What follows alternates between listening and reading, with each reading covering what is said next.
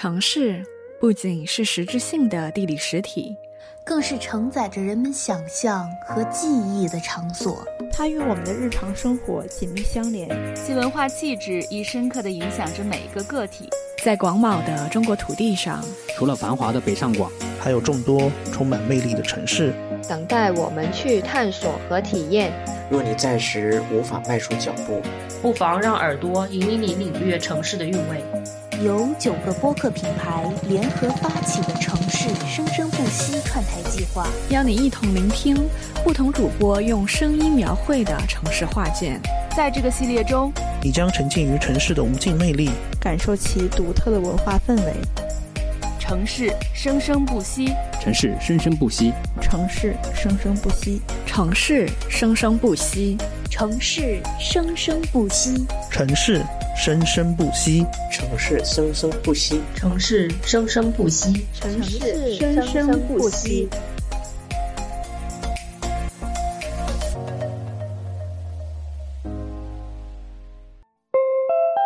欢迎乘坐本次城市列车，您的城市之旅即将开始，请坐好扶稳，前方到站江浙沪。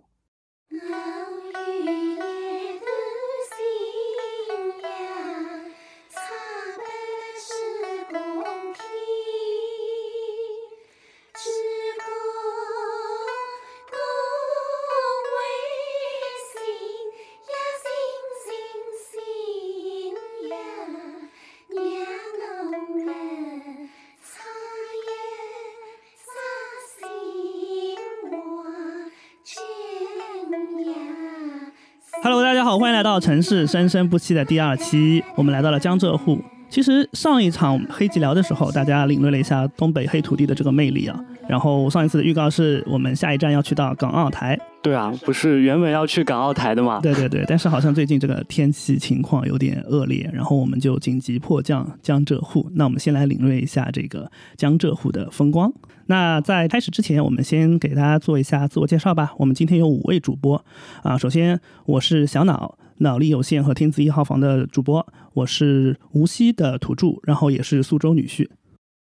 嗯哈喽，大家好，我是来自朋友走慢点的 Q 老师。我本人是广东珠海人，在南京读了四年本科，在徐州读了研究生三年，所以说江苏可以算是我的第二故乡。那么本期节目呢，我可能会以一个外乡人的视角，给大家谈一谈我对于江浙沪，呃，主要是江苏这块地方的感受。也非常高兴参与本次江浙沪的串台的录制，很高兴认识大家。Hello，大家好，我是。是胡阿姨，我是来自锦衣 Radio 的主播。我是在新疆长大的江苏人，目前生活在上海。Hello，大家好，我是漫游整数的多米诺，我是在北方上大学的浙江温州人。Hello，大家好，我是破罐不摔的主播雨玲玲，我是一个上海话十级、口语一级的上海土著，所以等一下讲上海话有点洋泾浜的话，请大家见谅。没事没事，我们 我们这边没有沪语警察，我们都听不懂。OK，所以我们今天的配置感觉还比较齐全的，有江苏。浙江和上海的这个呃土著，然后也有非本地人，但是在这边生活一段时间的两位朋友，对，所以我们今天是一个很多元的视角去探讨江浙沪。那既然是江浙沪，它分为三个地方嘛，江苏、浙江、上海。刚刚也说到，说到江苏，其实大家有没有一些刻板印象？哎，我就一直看到有说散装江苏，这是为什么呀？散装江苏其实由来已久，对吧？就网上看到很多这样的梗。对我，我作为一个浙江人，就是我在北方上大学的时候，会碰到一些江苏的同学，嗯、那我就会感到很好奇，因为我的同学既有苏北人，也有苏南人嘛。我在我就在想，他们聚集在一起的时候，他们的共同话题到底是什么呢？他们是不是除了相互调侃啊、呃、各自的生活以外，是不是就是打掼蛋呢？然后还有一个，我还有个南京的同学，嗯，我就开始问他说。南京难道不是安徽省的省会吗？南京是安徽省会，这个可能还都是江苏人说的更多一点啊，徽京徽京。是的，而且就是在我读书期间嘛，然后我有苏南的朋友，然后也有苏北的朋友，然后苏南的朋友跟我们说，哎呀，他们那些苏北人都不行的啦。然后还有就是一个呃很经典的梗，就是中国无锡、中国常州，就是江苏的各个城市，他们都不愿意带上江苏的名字，都直接直称中国常州、中国无锡，甚至这个。这个现象可以下放到县级市，甚至下放到村啊。还有就是感觉江苏特别不团结。我有个张家港的同学，其实他按照行政划分应该是属于苏州，但张家港人不愿意说自己是苏州人。还有一个就是他们呃很流行的，我我那些外省的同学们都问我说，江苏是不是没有夜生活呀？这个还真没有啊，就是你晚上的时候就是要回去辅导小朋友作业。然后商场其实关的也都挺早的。哎，我有一个问题啊，这个苏北和苏南是怎样去划分的呢？对，其实这个就可以说到为什么江苏呃是如此散装的。我们其实可以从几个层级上去分。首先就是说自然的这个地理环境。其实我们中国其实有一个很常规的一个南北的分界线，叫做秦岭淮河分界线，这是一个一个一一一个分界线。那么江苏其实有自己的秦岭淮河没有？江苏因为它有有横跨长江嘛，那其实长江很好的就是分成了江南、江北、苏南、苏北这样一个概念。但是在这个过程当中，其实它还有一条河叫淮河。那淮河其实划分加上长江划分，又很好的把江苏分成了苏南、直接分成三段了。对对对，原来这是一个地理意义上的一个界定。那么另外一个还有一个情况就是，江苏其实它有很多的不同的气候，比如说它有明显的这种季风气候，但是北部呢属于暖温带，南部呢属于北亚热带，但是在一些丘陵里面，南部的丘陵里面还有一些中亚热带的这个特征。受这种纬度的影响，它的这个平均气温相差就比较大。然后又因为东部是靠海的，那在这个过程当中，它气温的东西梯度也是有一些变化的。所以气温不同，我的生活方式自然也就不同。再加上南北的这个降水差异也比较大，造就了他们口味也不同。北方人可能更喜欢吃辛辣的口味，就跟成都一样湿气大嘛。那南方人可能更喜欢清甜一点的口味。包括你，比如说徐州人，他虽然在江浙沪，但是呢，他能享受到北方的这个暖气。哦，它其实是靠近河南那边，对吧？靠近山东，它是靠近山东的气啊。对，徐州。原来这里面还有一些方言和区区域文化的一些部分。那比如说刚刚说到徐州，它其实是靠近中原官话，对吧？它跟山东话是非常相似的。但是呢，我们再往南的话，其实就是有一点江淮官话。比如说像盐城啊、像南京啊、像呃扬州啊这些，都会有我们我们常常意义上说的苏北话。但是这里面其实还会有一些区别，它的它的差异会很大。这一地区的朋友能互相听懂一点点，但是交流起来还是会有一些差距。那另外到了南方，有三个城市：苏锡常，包括南通的一部分，它是讲的是吴语。那这里面如果吴语再去细分的话，又会分什么太湖片、上海小片啊，太湖片的什么毗邻小片，对吧？等等等等，就是这个这个差距是非常大的。所以因为语言不通，所以在古时候交流也没有那么通畅，而且再加上有两条河的这个交。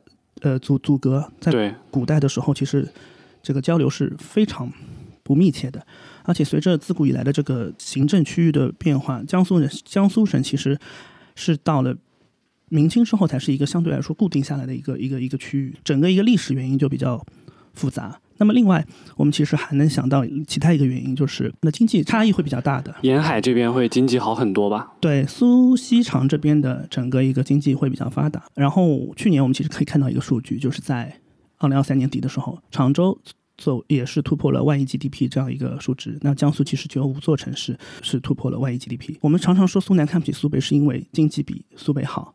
但是其实你不要小看苏北啊，江苏苏北的每个城市都是百强市啊。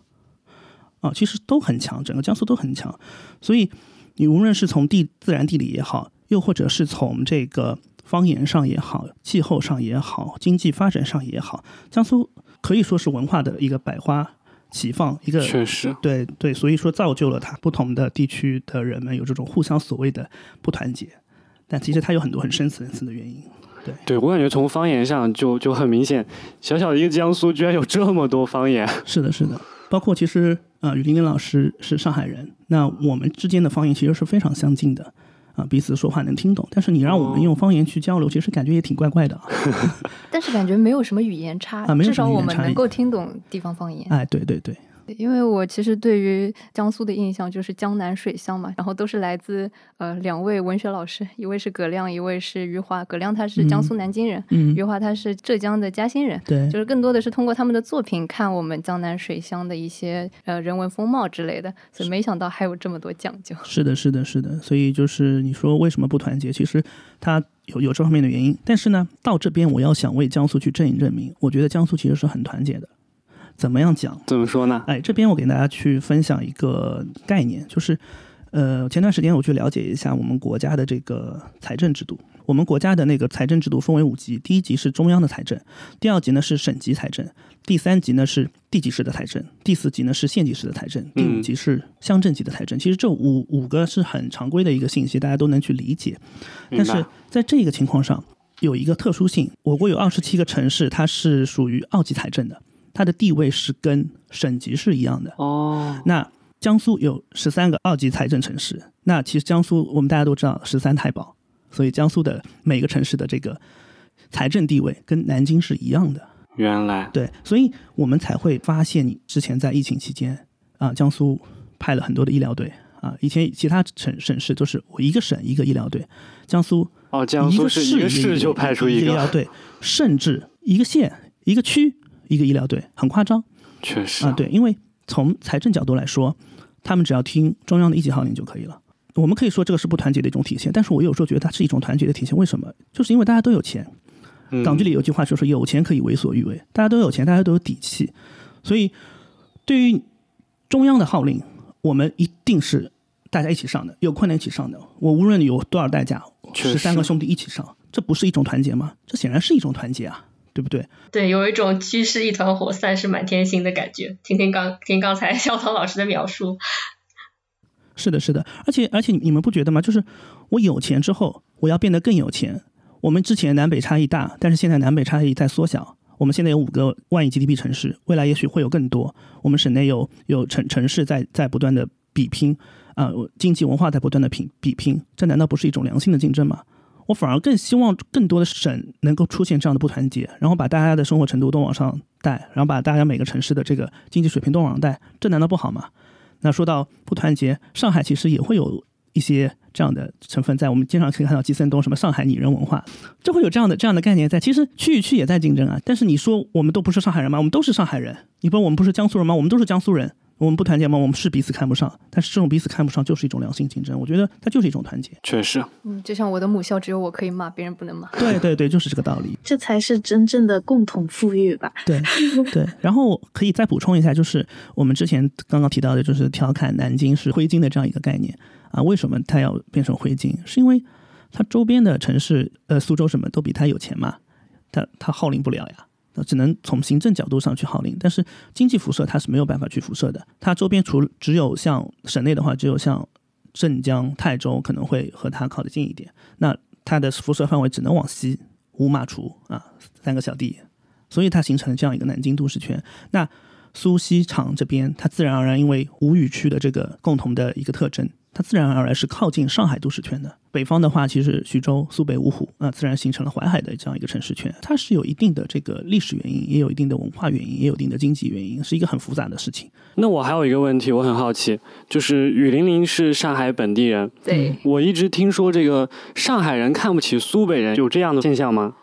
呃，你与其说上海人看不起苏北人，你不如说上海市区人看不起本地人。啊，当然这边防杠提示一下，就不是想挑内部的一个对立或者是怎么样。呃，上海人对苏北人的一些偏见呢，确实它是有一定的历史原因的。因为在民国左右，上海开埠以后呢，就涌入了很多的苏北人，外来人口一多，就里面有好人也有坏人嘛。然后当然也会有素质高的，也会有素质低的。但是苏北人在上海人的印象里。经常会干一些坑蒙拐骗和撒泼打滚的事情，就好像你家来了很多跟你口音不类似，然后生活习惯也不类似的人，然后本家的家主肯定也不乐意嘛。这个我相信大家都能理解。呃，不过现在就是随着新上海人越来越多，然后全球全国的。各地的人来上海定居的越来越多。其实这种现象已经慢慢消失了，特别是在职场上面，也越来越少的会去看到上海人抱团取暖的现象。所以在这边真的想要为上海证明一下，上海是爱全国人民和全球人民的，没有看不起谁啊。刚刚说到苏北人们上海看不起，但其实我们说到现在的上海方言，其实它的上海方言的这个组成其实是有苏北话的成分在的，有盐城话的一个部分。那上海方言其实据我了解，除了上海本地话，那还有宁波话，还有苏州话，还有盐城话，是组组成了一个这样一个杂糅的这样一个上现现代的上海方言。其实上海本地人的方言，可能我们听上去会觉得有点别扭，是吧？大家都是无语区了。对对对，嗯，原来如此。我想说，感受到了上海人民的爱。嗯，是的，上海人民是真的爱全国人民，所以其实今天也特别想来为上海证明一下了。那在证明之前呢，想给大家分享几个冷知识。其实大家都知道，上海的简称叫沪。然后上海其实还有个简称叫申，那这个申字是怎么来的？其实它是来自于春秋战国时期楚国的春申君的封地就在上海。我是怎么知道这件事情的？因为我是一个闵行土著，然后闵行区有一条路叫春申路，其实那条路的路名就来自于春申君的封地这么一个由来。那所以就是怎么说呢，也挺为我的家乡骄傲的。哎，你既然说到了这个春申君，那我作为无锡人，我也要说一下春春申君。其实整个当年黄歇这个春申君，他的整个一大区一大地方都是属于楚国嘛，楚国分地，它分在五地的。那无锡也有春申路，然后无锡的惠山有一一个溪水，名叫黄公涧或者春申涧。我们每年到黄梅天发大水的时候，都会去那边听那个水声啊。其实它跟吴地的这个这个经济也也有很大的关关系，奠定了我们这边其实比较富足的这样一个基础。对对，所以其实我们吴语区的文化源头是在一个楚楚上的。对，然后呢，其实上海还有一说呢，就是上海的源头其实是在松江的。那我也为了这期节目特地去查了一下，上海它并不是一个历史很短的城市，只不过是因为上海开埠的时间算短，但正儿八经向上追溯的话，比如说像华亭府，然后在元以后就有了松江府。松江府。所以对大家如果对上海的历史感兴趣的话，可以去广福陵遗址逛逛，在那里就会有很详细的对于上海的一些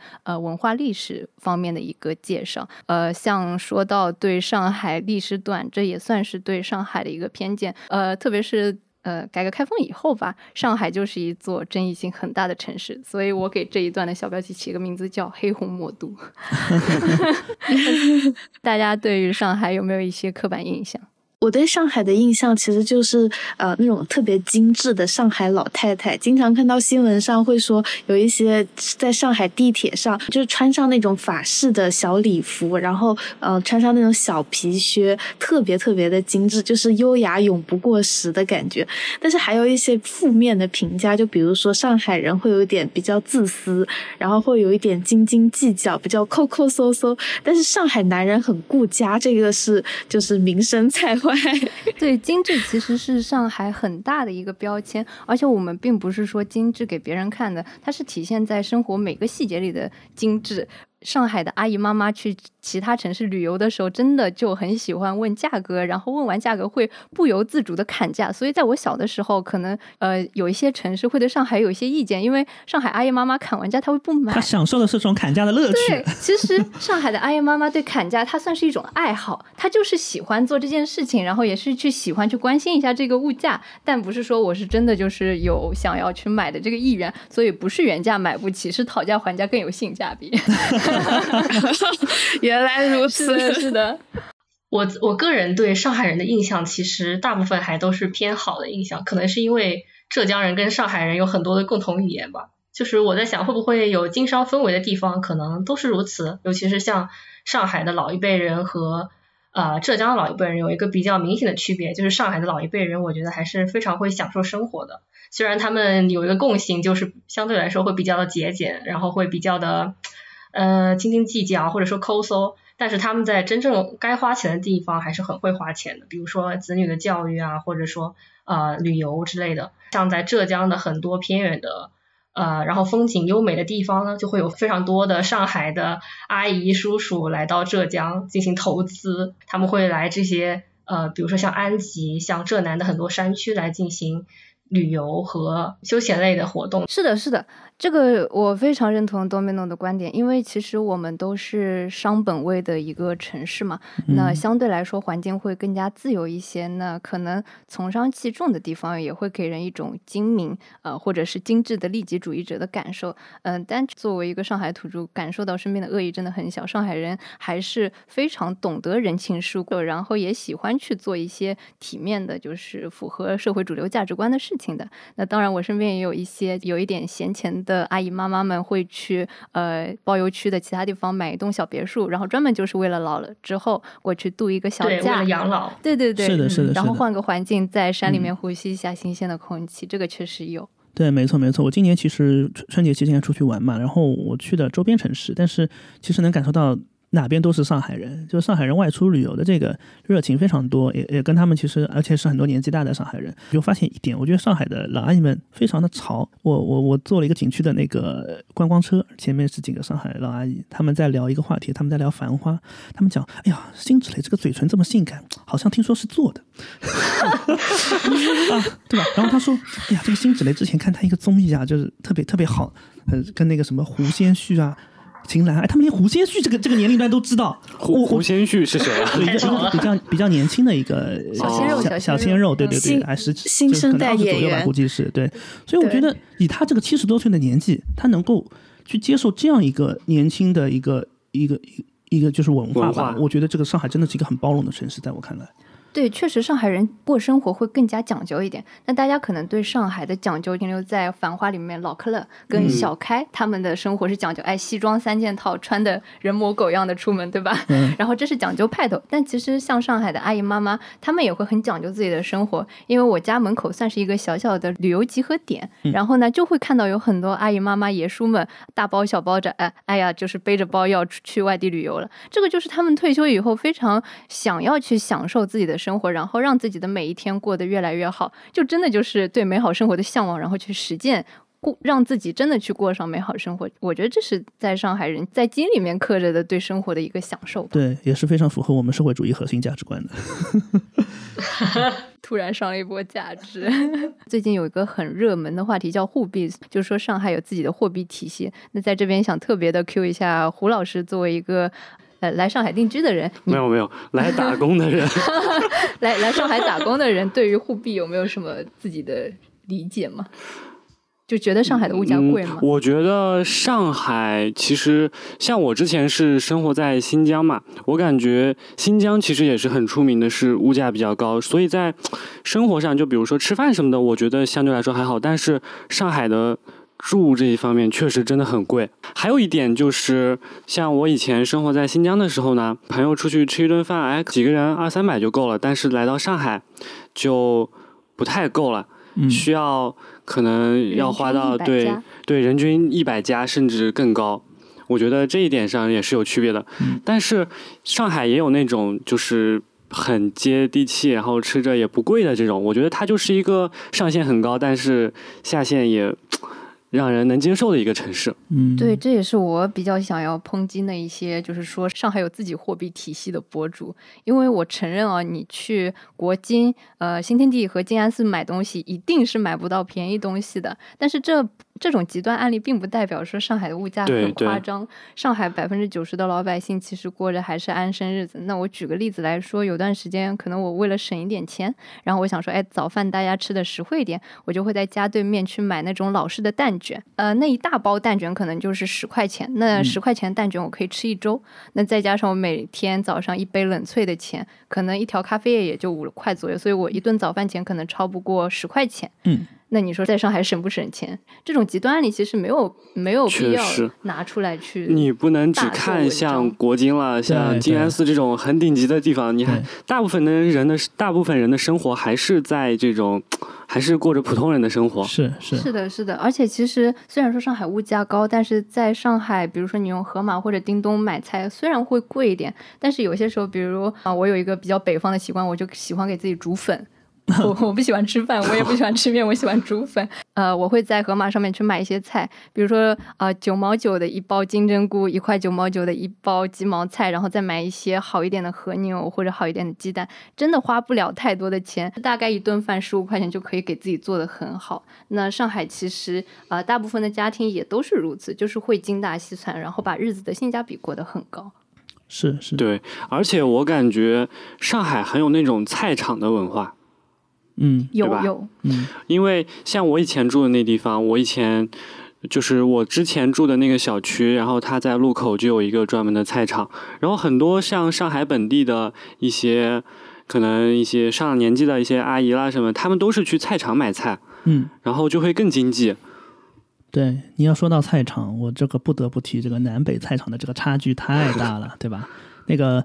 多米诺，你是在北方上学的，有去逛过北方的菜场吗？对，我有逛过北方的菜场，嗯，但是，呃，我是在山东上学的然后实际上他们的菜场跟浙江有一个很大的区别，除了食材上有很大区别以外，大家也知道山东，嗯。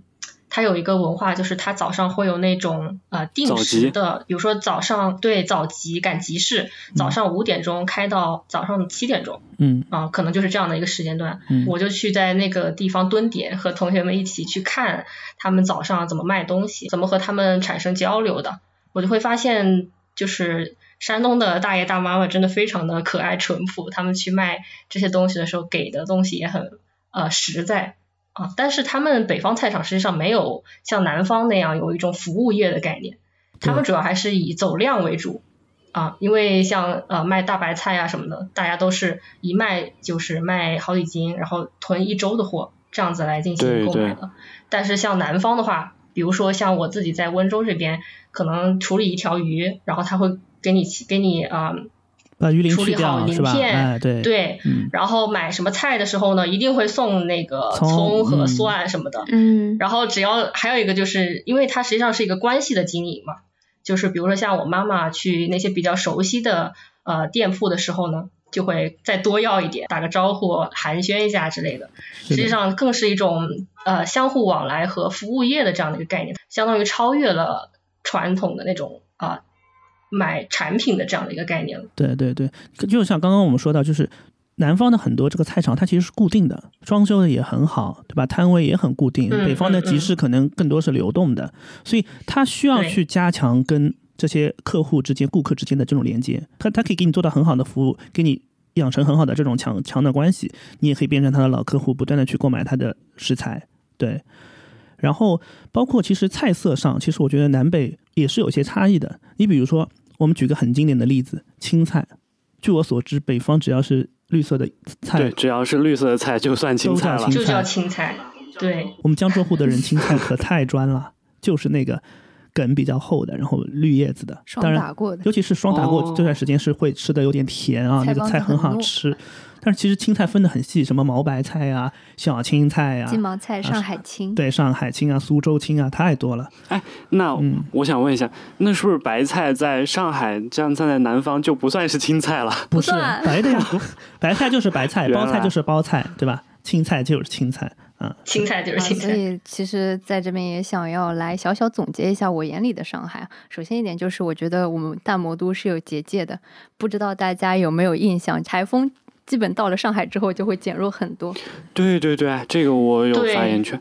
我之前就是像去年他们说要刮台风了，我以为会很夸张呢，结果到了完全就。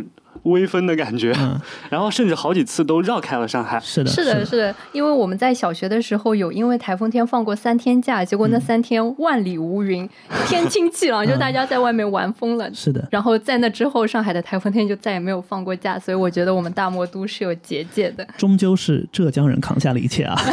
终究是，终究是我们浙南人扛下了一切。那第二点呢，就是。呃，市井气与国际化并存，不知道大家走在路上的时候有没有观察过？就有一些街道，它是一边呃玻璃大厦、高楼林立的那种很摩登的办公楼，然后另外一边就是七八十年代的老式里弄。其实这种割裂又和谐的美，在上海是有很多地方存在的。那这个也是我特别喜欢上海的一点，就是它既可以摩登，它也可以市井。对我很喜欢这个词，割裂又和谐。对，对，这个其实在建筑学中还有一个专门的术语，叫做。拼贴城市，对，就是有这样的一个概念，一个城市当中，它随着时间的变化，比如说像上海这种情况，那可能就是它这个地方呃拆不动啊，然后像北京的四合院也是一样的情况，然后就会相当于就是城市当中，它会因为经济和政治的因素所造成的整个城市中的机理有非常多的可能性，这个就叫做拼贴城市。对，其实这种融合感还是蛮好的。我印象特别深的就是在乌鲁木齐中路上有一个乌中市集，它是把一个菜场打造成了一种市集的感觉。对，然后它旁边会有很多的洋房，然后你在梧桐区逛马路的时候，阳光从树叶缝隙当中倾泻下来，然后你走在一条非常小资的马路上面，哎，突然眼前出现了一个市集，然后我走进去逛一逛，然后买一些菜。它真的就是既有市井的烟火气，又有一些城市摩登的现代感。对，对于生活在这座城市里的人，其实这种体验感是非常好的。对，所以我这边也要补充一个，因为他刚刚说到这个市集，我在苏州见到过又一个很有设计感的市集，叫做双塔市集啊。当然，这个还跟上海有点渊源，它是梦想改造家的一个项目。啊，对的，对，这是上海滩的一个对，所以所以当然很多苏州本地人会抱怨这个双塔市集菜很贵，但是我觉得一个城市它需要有一个这样的尝试以及这样的创新，它有些东西它的确是给到你一些新的存在的方式，那我觉得存在即合理，它的确整个。菜场改造的是非常的鲜活，然后里面除了买菜，还加入了很多什么，呃，配钥匙啊，也改的很漂亮。比如说那个很多便民服务啊，还有一些文化的东西都融入进去。我觉得是让这个社区会变得更加的有生命力、有活力。当然，当然，它可能受众不是普通的生活的老百姓，但是它给予这个城市增添了更多的色彩。我是还是蛮欣喜这样的一些改造的，包括它在这个过程当中，它复活了一种一种。计量方式叫做苏州码字，它上面所有的这个呃标价都是用苏州码字。当然，这个这个这个我们就不展开了，还是还是比较比较有有稍微有点小复杂。那王曾吉他在他的书中也写到，对。对，所以其实创新它衍生出来的最后一点就是机会比挑战多。呃，大家可以发现，几乎所有的风口行业的头部公司都会在上海有一个 base 的点。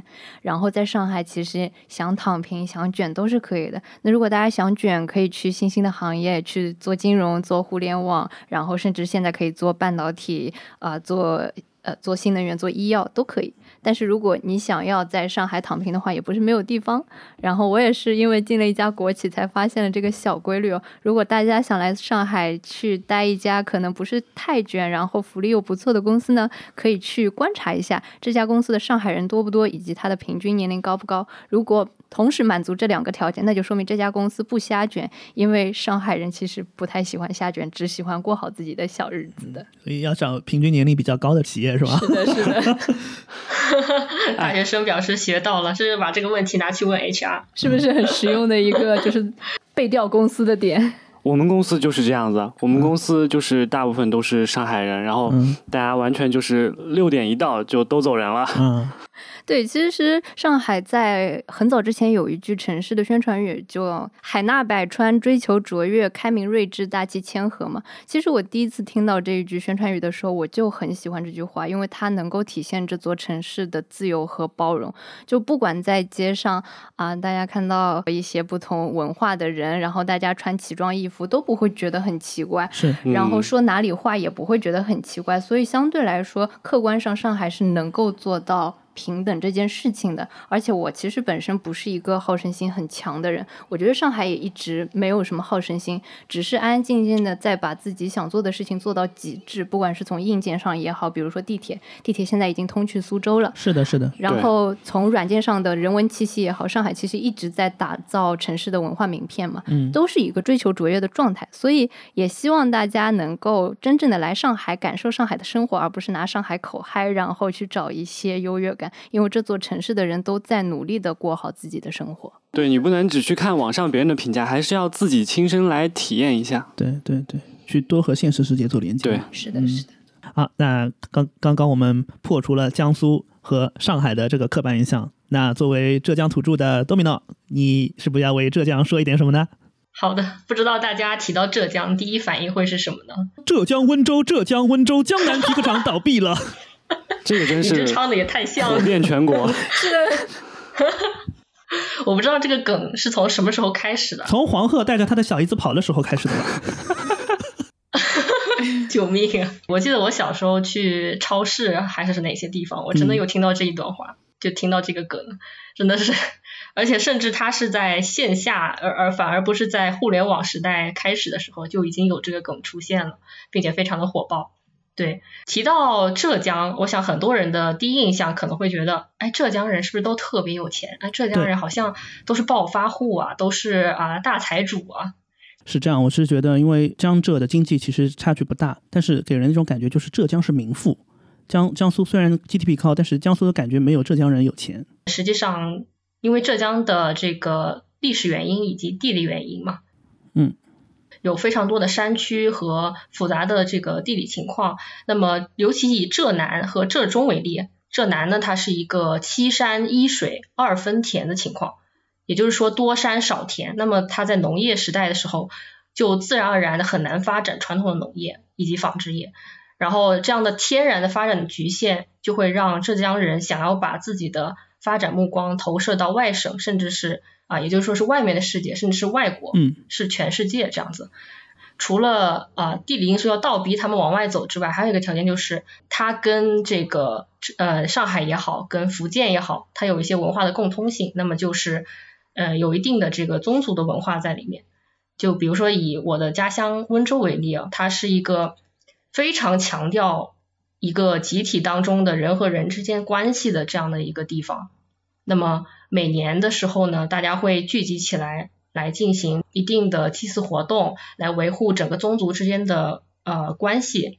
然后还有一点是什么呢？就是不知道大家有没有听说一个现象，会有一个人，一个村集体里面的人想要做创业，想要融资，大家会以什么方式来吸纳资金呢？就是那种非常传统的模式，就是以亲缘的关系网为基础来集资。比如说我今天要创业，那可能我的会调用我家里人的资源，呃，可能。A 和 B 和 C 都是我家的亲戚，那么我可以从这三个人或者说更多人身上去借一笔款，然后来进行初始的融资。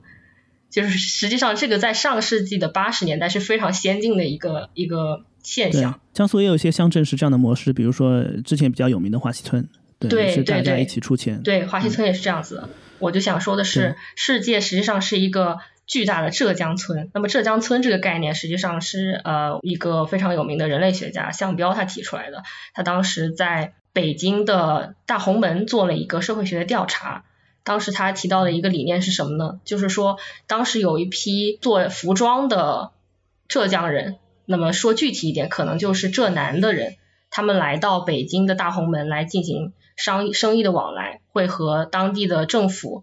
以及其他人进行一些生意上的合作，最后呢，这个东西变成了一个非常经典的社会学案例，被呃沿用至今，然后也让大家意识到，哦，温州人、浙江人原来是这么一群有创造力的人，然后他们会如此善于在呃不同的机构之间斡旋，对。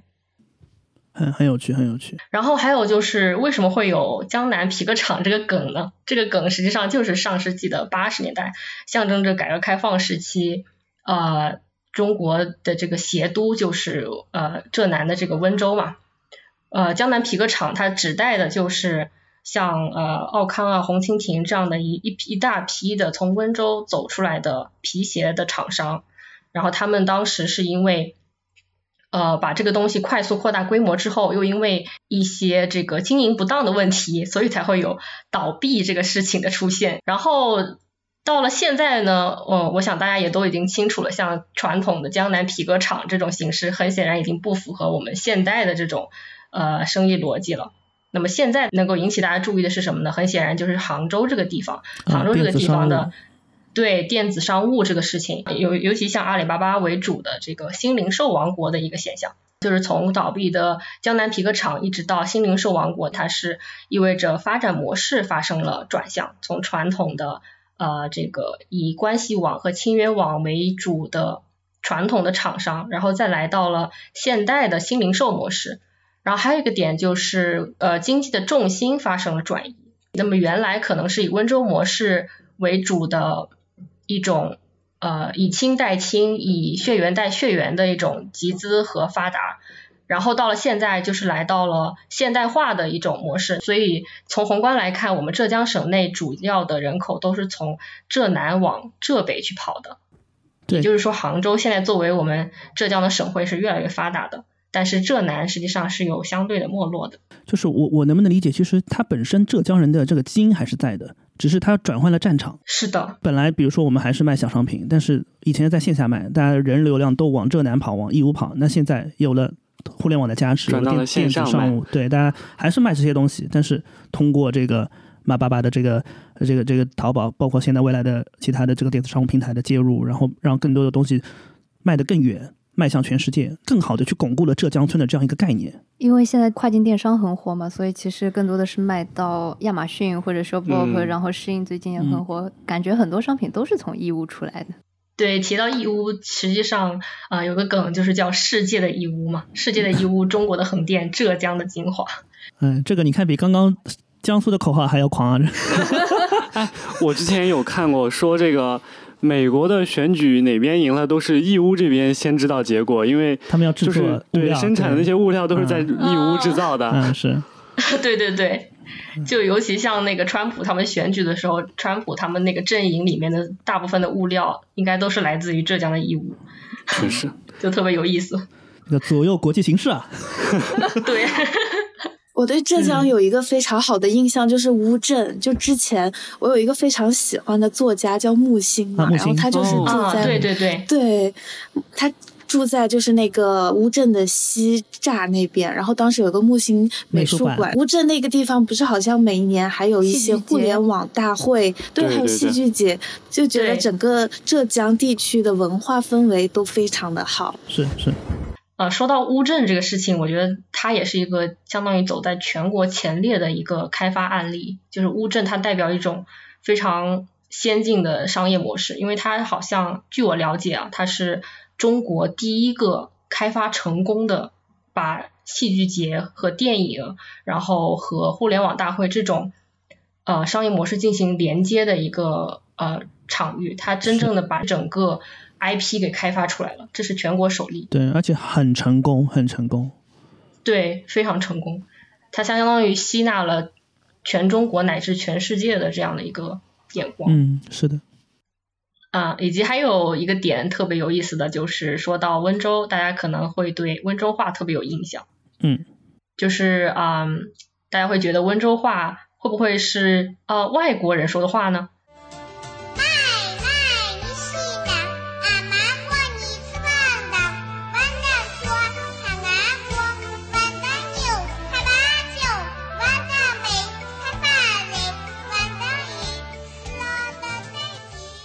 啊，实际上这个点，以及我可以举个例子啊，就是在美剧的盲点里面会出现一一段话，那句话的原文是温州话是恶魔之语，难以被我们破译这句台词。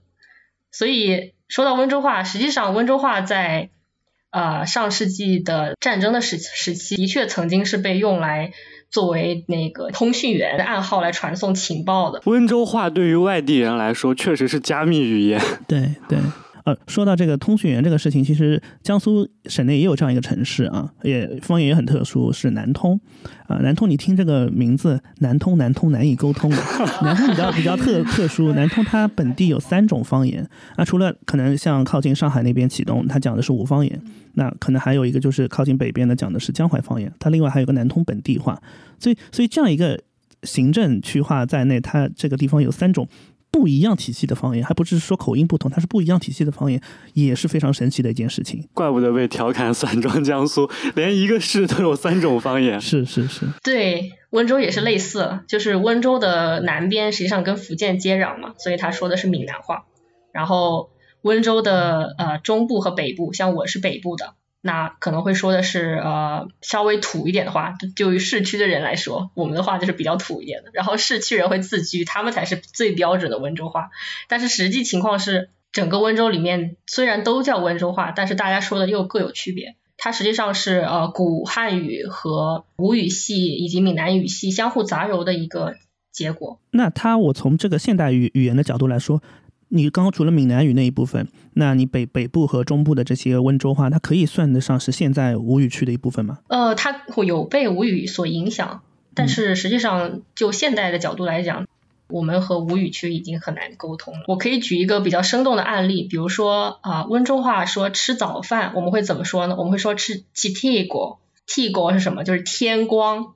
完完全不一样，完全不一样。是我本来以为会跟上海话有一点点类似，但嗯发现完全不一样。嗯，为什么说吃天光呢？天光就是古汉语嘛，就是我们会用吃早上的时间这个点来代指吃早饭，哦，就是它还是用以前的古古汉语的那种语言体系来沿用至今的，它并不是跟现代的汉字进行勾连。说到这个，其实我还蛮有感触的，就是我觉得江浙沪这边其实。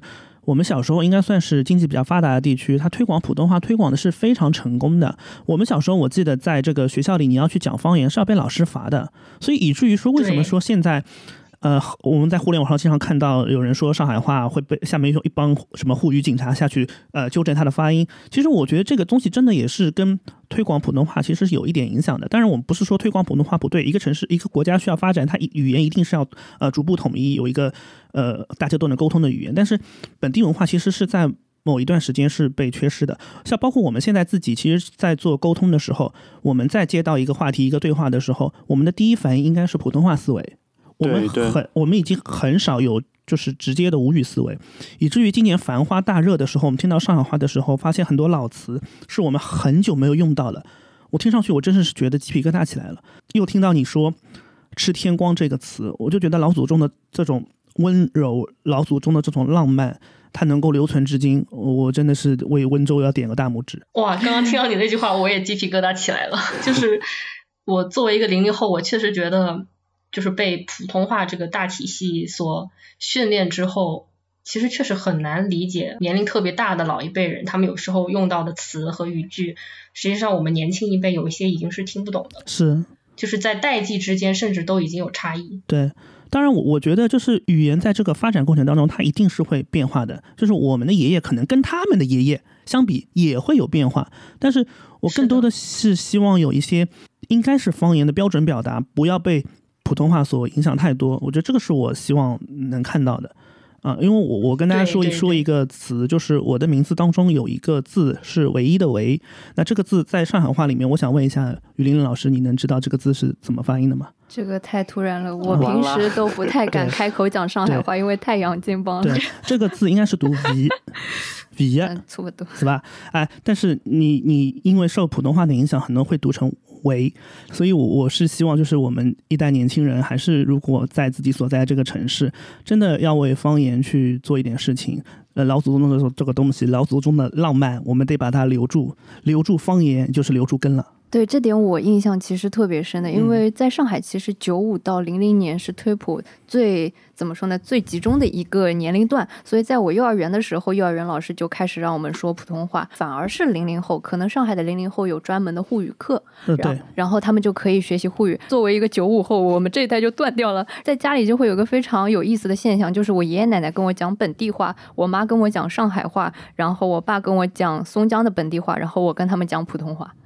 就是，所以我开头说我是一个听力十级选手，就不管是本地话还是上海话，我都听得懂，包括《繁花》里的一些上海的固定搭配啊，然后呃，就是以前的一些讲法我都知道，但是可能我开口我就是开不了，就是相当于是哑巴沪语吧。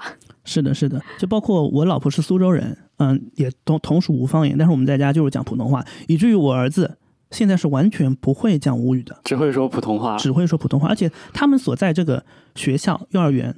大家也都是讲普通话，我们小时候幼幼儿园就是讲无锡话的，嗯、呃，所以我是其实还蛮担蛮担忧我儿子的。当然我我这个也怪我自己，自己不教了。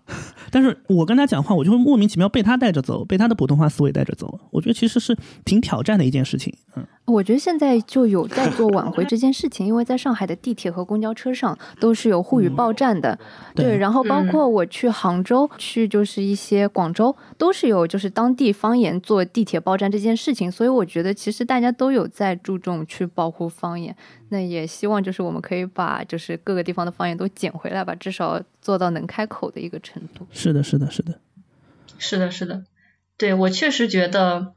尤其还有一点啊、呃，我我自己的亲身体验啊，我觉得就是巩固自己所在地的方言，对于学习另外一门语言甚至有好处。不知道是不是一种玄学？就是我感觉我用温州话用多了之后，我学习日语其实挺方便的，就是会有这种 迁移，这叫学会语言迁移。对，就是我发现语言是可以迁移的。他们之间有可能会有一些相似的地方。是的，是的。可能是因为，可能是因为日语和温州话他们的来源都是古汉语嘛，就他们会有一点点的雷同。啊，你说到这个，呃，粤语其实保留古汉语也保留的比较多的。入声字对我我我作为一个粤语爱好者，我班门弄一下斧啊，K 老师。对对对，其实我不会说粤语。其实那个 你是我的老师。没有没有没有，其实那个我们可以说一下无方言里面，比如说我给你一样东西，我不弄，不是吧？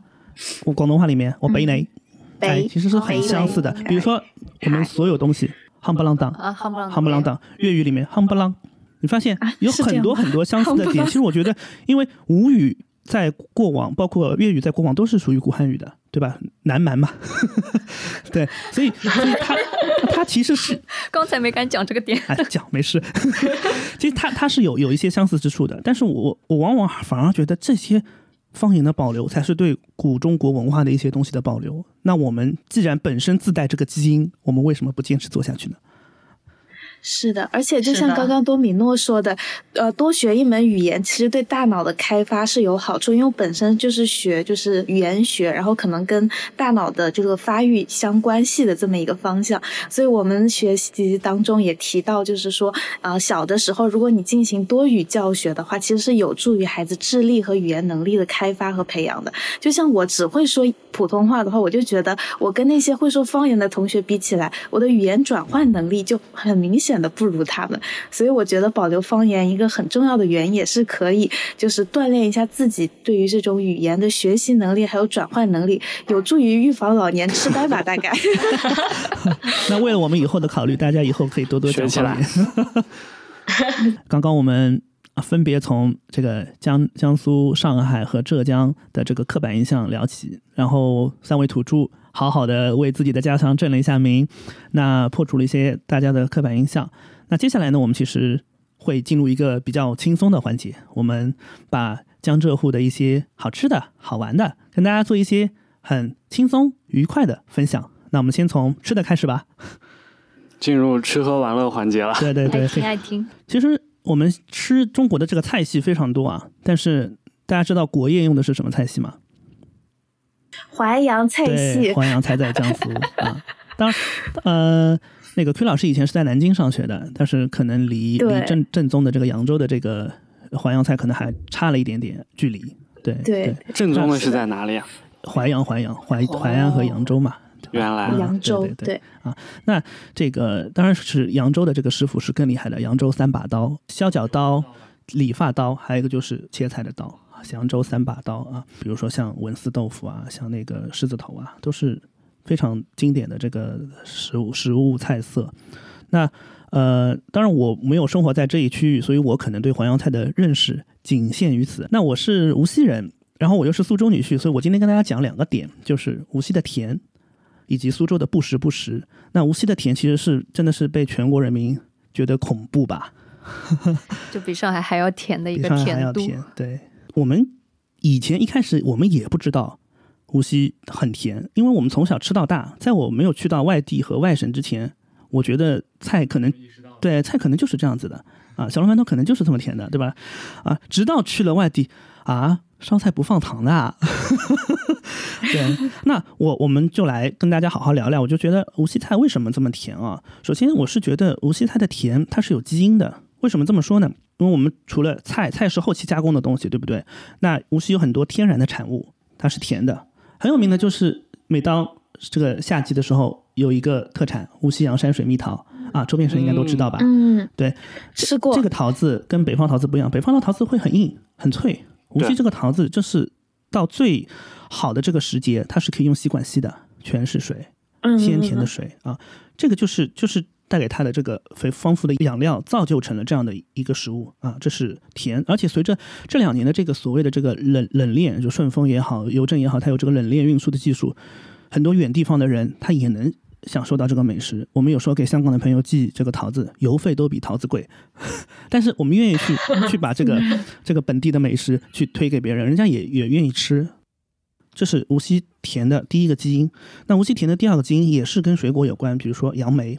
甚至还有四角菱，还有宜兴的板栗，这些食物它的骨子里，你去尝的时候都能品出一些甘甜的味道啊。所以这种这种经年累月的这种积累，无锡人对这个甜啊，它是刻在骨子里的，就是既习惯又热爱。但是其实，在古代，可能我我去看到《梦溪笔谈》中有一句话，他是这么去描述国人的口味的。他说：“大抵南人是咸，北人是甘。”哎，他的意思是南方人是吃咸的，北方人才是吃甜的。哎，为什么呢？因为过往啊，我们提取这个糖分，我们需要大量的粮食，那这个里面成本非常高，而且古代的这个保存肯定没有现代那么好，所以很珍贵。那因为它价格高嘛，所以只有富人才能去吃到这个甜。那在北宋的时候，开封一带的人，对吧？都城开封一带的人才能吃到起这个甜。但是我们都知道，南宋都城南迁了，到了杭州了，那皇室的人过来了，那把北方的很多东西带过来，经济也随着都发展起来了啊，所以这个甜味也跟着过来了。那再加上这个我们太湖流域啊，明清时期到后面明清时期，它本身就是这个。保证了一些交通的便利嘛？那给一些工业、工商业的发展提供了一些帮助。所以就是一方面这边的人吃得起甜，一方面本身这个城市它有甜的基因，所以我们对甜更加热爱了。但是我们往往会觉得北方人在无锡吃饭就觉得无锡的菜是齁甜，是对吧？确实吃不惯，吃不惯啊！但是无锡的菜绝对不是齁甜。我们有一个词可以概括西方菜，甚至包括上海本帮菜，一个词叫浓油赤酱。啊，怎么去去解读这个字呢？就是说，无锡人虽然吃甜，但他吃甜非常的克制。他白烧的菜、清蒸的菜不放糖的啊。无锡的甜一定要跟一味调味料去做搭配，就是酱油。因为放了酱油，然后西方菜有两句老话，一个叫做“咸过头，甜来扳”，这个“扳”是扳倒的“扳”。第二个叫做“咸进口，甜收口”，这个甜一定要有咸鲜味去搭配。所以。真正地道的这个西方菜、本帮菜，甜一定扮演的是一个调和派，它不是一个霸道的角色。之前有听过一个讲法，就是甜味它是提鲜的，是的，是提鲜的。包括一般在最后面都会稍微放一点甜，对。包括你，你看四川菜虽然是辣，但是川厨里面有一句话叫做“川厨一勺糖”，那最后这勺糖一定是提鲜的。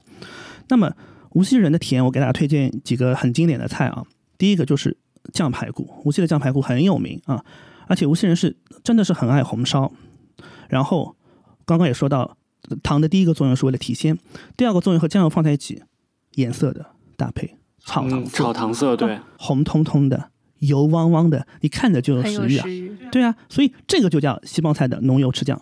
然后酱排骨再跟你们说一下这个配方比例啊，十斤肉 一斤糖，好夸张，想想看有多甜，而且这个糖不是白砂糖。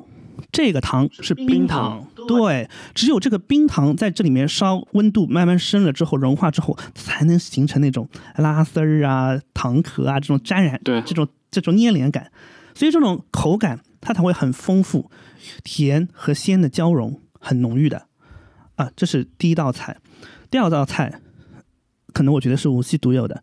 雨霖霖吃黄鳝吗？吃的响油鳝糊吗？响油鳝糊，对，苏州是响油鳝糊。那个多米诺，呃，杭州是不是有道菜？我虾爆鳝，可能啊，对，虾爆鳝啊。然后，然后我那个在广东也吃过，好像也有一道黄鳝之类的。对，这是两个很经典的烧法啊。无锡也有响油鳝糊，但是无锡还有一道菜叫做凉溪脆鳝。凉溪是无锡的古称，那现在无锡有一个区叫做凉溪区。凉溪脆鳝是脆的，脆的黄鳝没吃过。没吃过啊，没吃过是吧？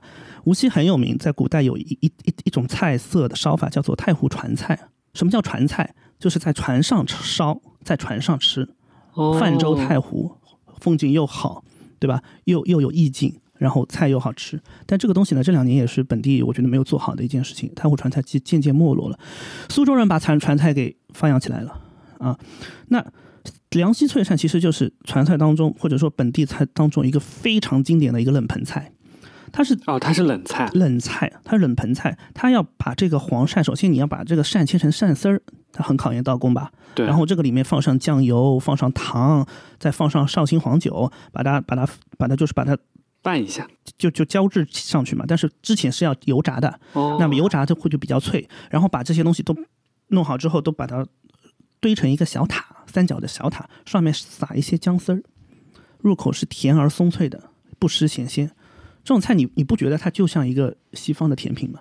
确实，对不对？很精致，听你很精致。但是你们未必吃得惯，因为你想吃了一口糖下去，但是它是黄鳝，黄鳝在你们脑海里应该是一个咸的，咸的对对对对鲜对，是咸的对，所以这是很经典的无锡菜色。那我再给大家推荐一个东西，叫做面筋，而且这个面筋叫清水油面筋。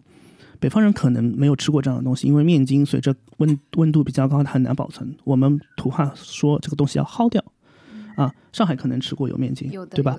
油面筋在北方可能其实它同样的，是我理解的那个，就是那个面筋吗？就是那个金黄色的球，烤面筋，筋不是烤面筋，烤面筋那个那个面筋叫烤麸，他们的原材料都是麦制品，跟油跟面筋是本质是一样的，但是处处理工艺不一样。烤面筋应该是水洗出来的那种，对，对，它是水洗出来的，都是麦制品嘛，所以制作工艺不同。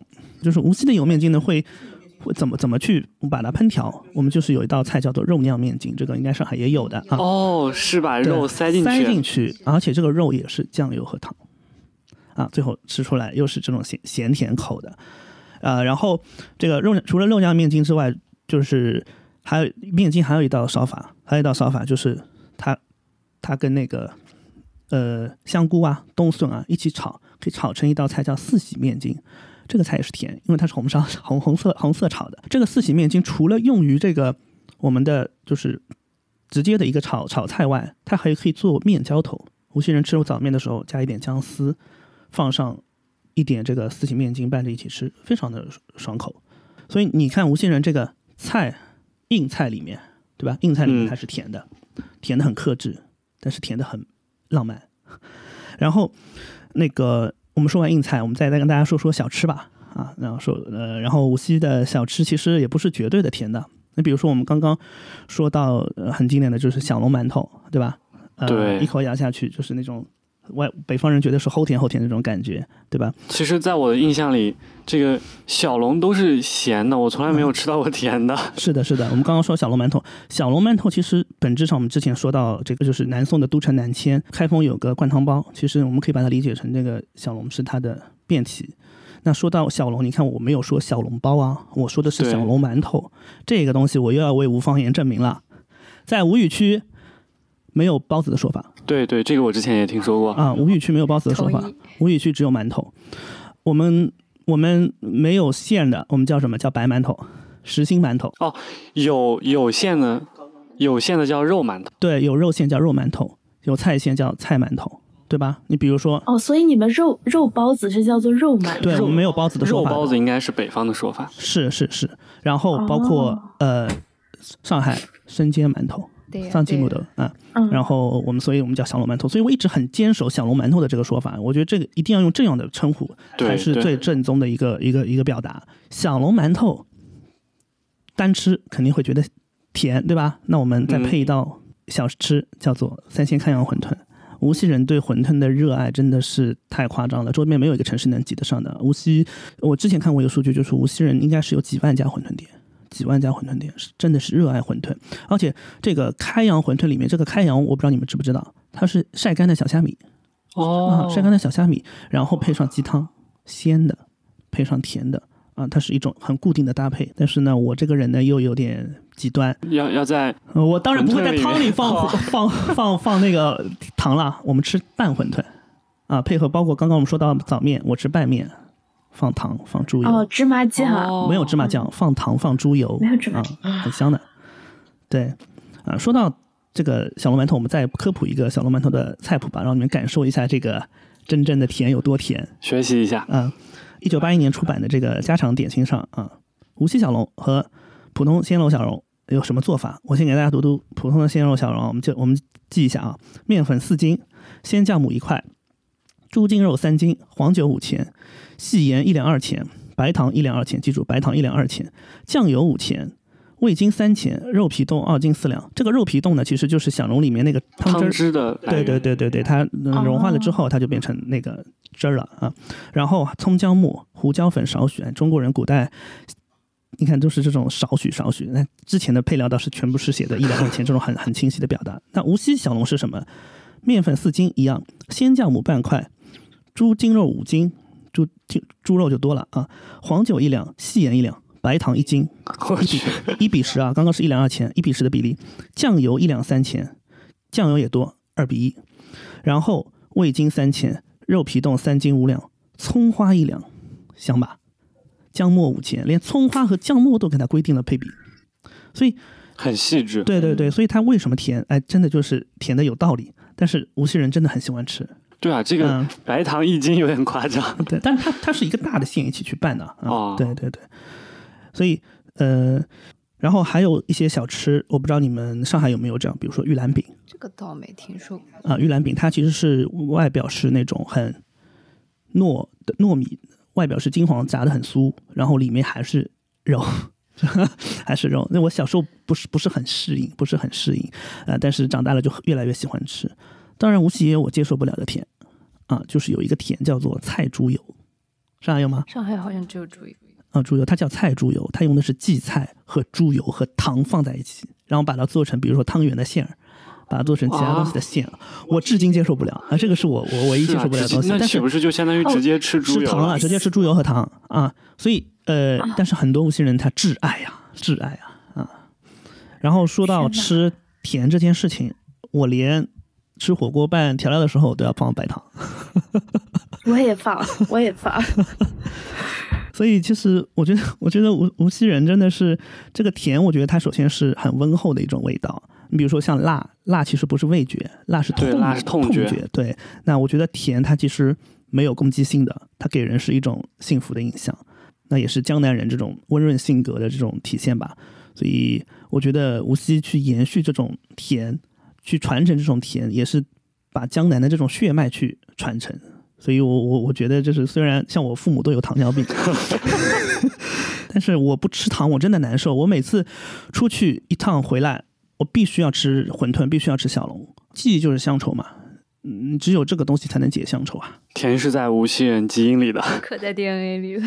是的，是的，是的，是的。刚跟那个呃胡阿姨跟小脑老师吃饭的时候，我就说我在上海人里算是能吃甜的。嗯，刚听完你这段描述，真的自愧不如啊！我不是一个能吃糖的选手。刚刚说完无锡的甜，因为我之前跟大家说过我是苏州女婿，我老婆是苏州人。那苏州吃的东西可讲究了。刚刚说到苏州，我提了一个词叫做不时不时，哎，这两个字怎么写？第一个时叫做时间的时。第二个食叫做食物的食，苏州吃东西，包括甚至江南吃东西，很讲究时令。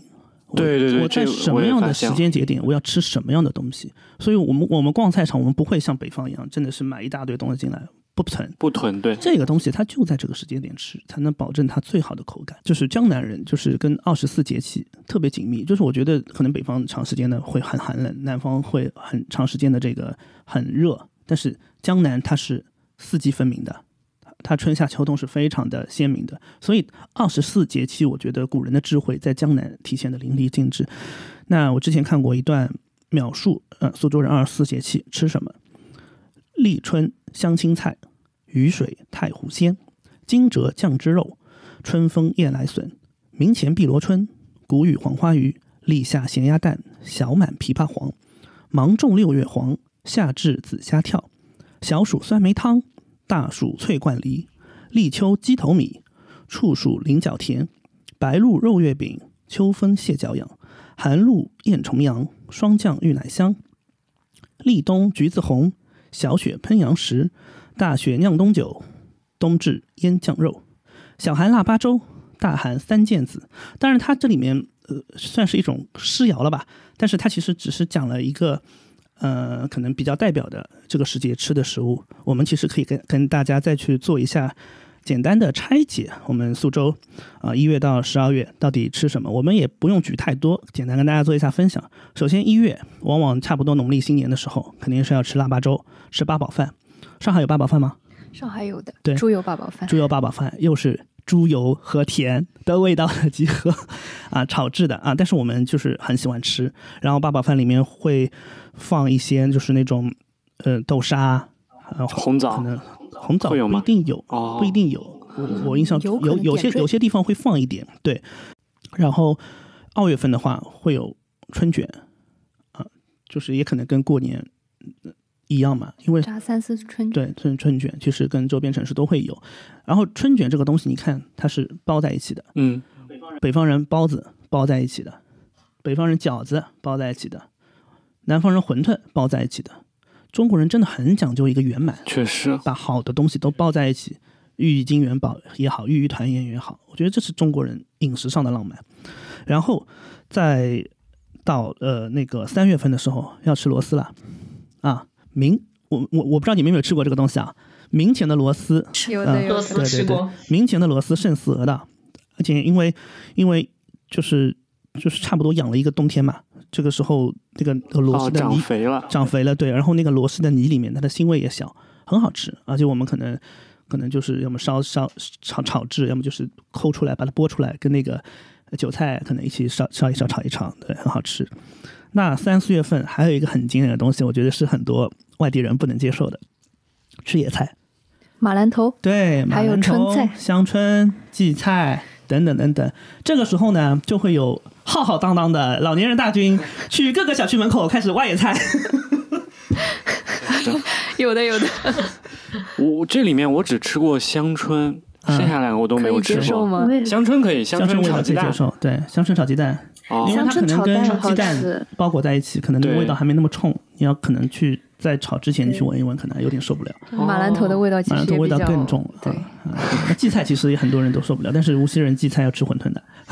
哎，对，荠菜我看每次都是在出现在馄饨店里，因为这是真的是一个很经典的一个野菜了。对，所以野菜你看，荠菜饺子也是。我才知道荠菜原来是野菜，野菜野菜。所以你想，他这个江南人这么多东西要吃，他还得去挖野菜。就江南人对于这个 吃真的是花了很多心思啊。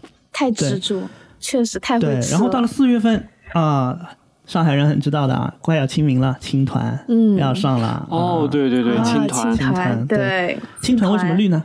知道吗？它是用那个什么艾草汁，对，艾草汁把它泡在里面，然后里面包的是豆沙馅。嗯，然后上海有没有些青团的品牌？那当然了，现在也有肉馅的了，也有肉馅的，对 对，沈大成。嗯，对。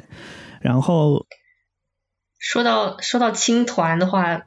浙南这边青团有点不太一样的，就是啊，我们的那个青团也不是艾草汁做的，是棉菜棉菜制作的。对，就是种类会有点不一样，而且大小也不一样。嗯，个头会特别大一个，真的特别好吃，就是相当于也是温州的一种比较另类的特产。对，已经变。但是一样是把它包在一起，有一种团圆的这种概念，尤其是要过节了，因为你刚刚也说到祭祀文化，对吧？到了清明节，青团一定是有这种祭祀的寓意在的，是给老祖宗。对对对。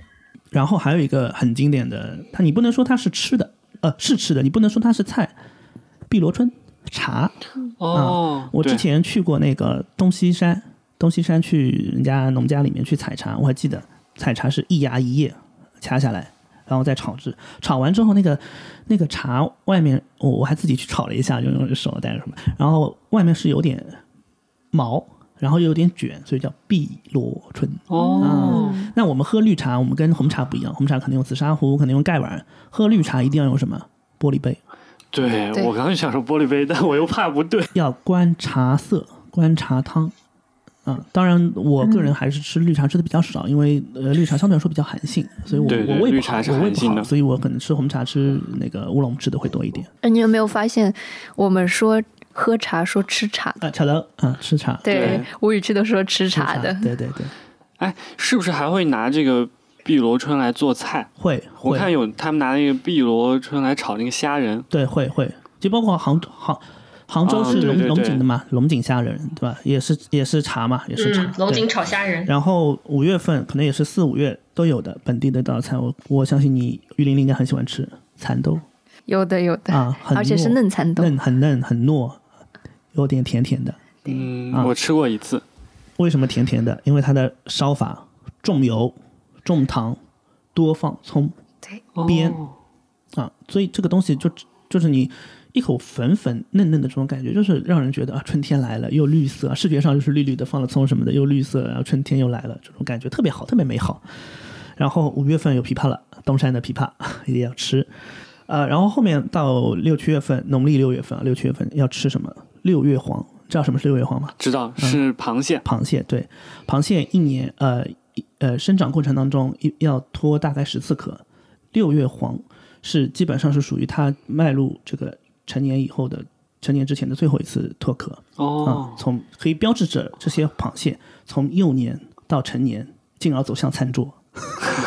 对啊，而且六月黄它一定要吃公公的，因为这个时候呃可能哦，它和大闸蟹不一样。呃，大闸蟹要吃母母的对口感大闸蟹但是这个阶段的它是大闸蟹，只是它是年轻的大闸蟹，它是大闸蟹宝宝，那年轻的大闸蟹，那这个时候的雄蟹发育的会比较好一点。哦，肉多。呃，对，肉比较嫩的，比较紧实，所以这个时候吃呃吃雄蟹会多一点。然后怎么烧呢？面拖蟹、面拖六月黄，还有一个就是毛豆子，毛豆子跟螃蟹一起。呃，这个时候就是苏州人本地就是这两种烧法，对。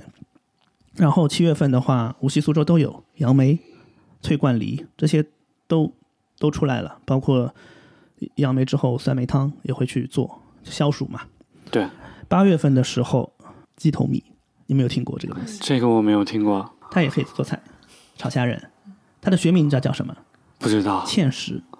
哦，芡实我好像听过。啊芡实糕，对对对，这好像也是浙江的特色芡实糕，它这个对吧？生长对环境要求非常高，而且鸡头米很贵。它为什么贵？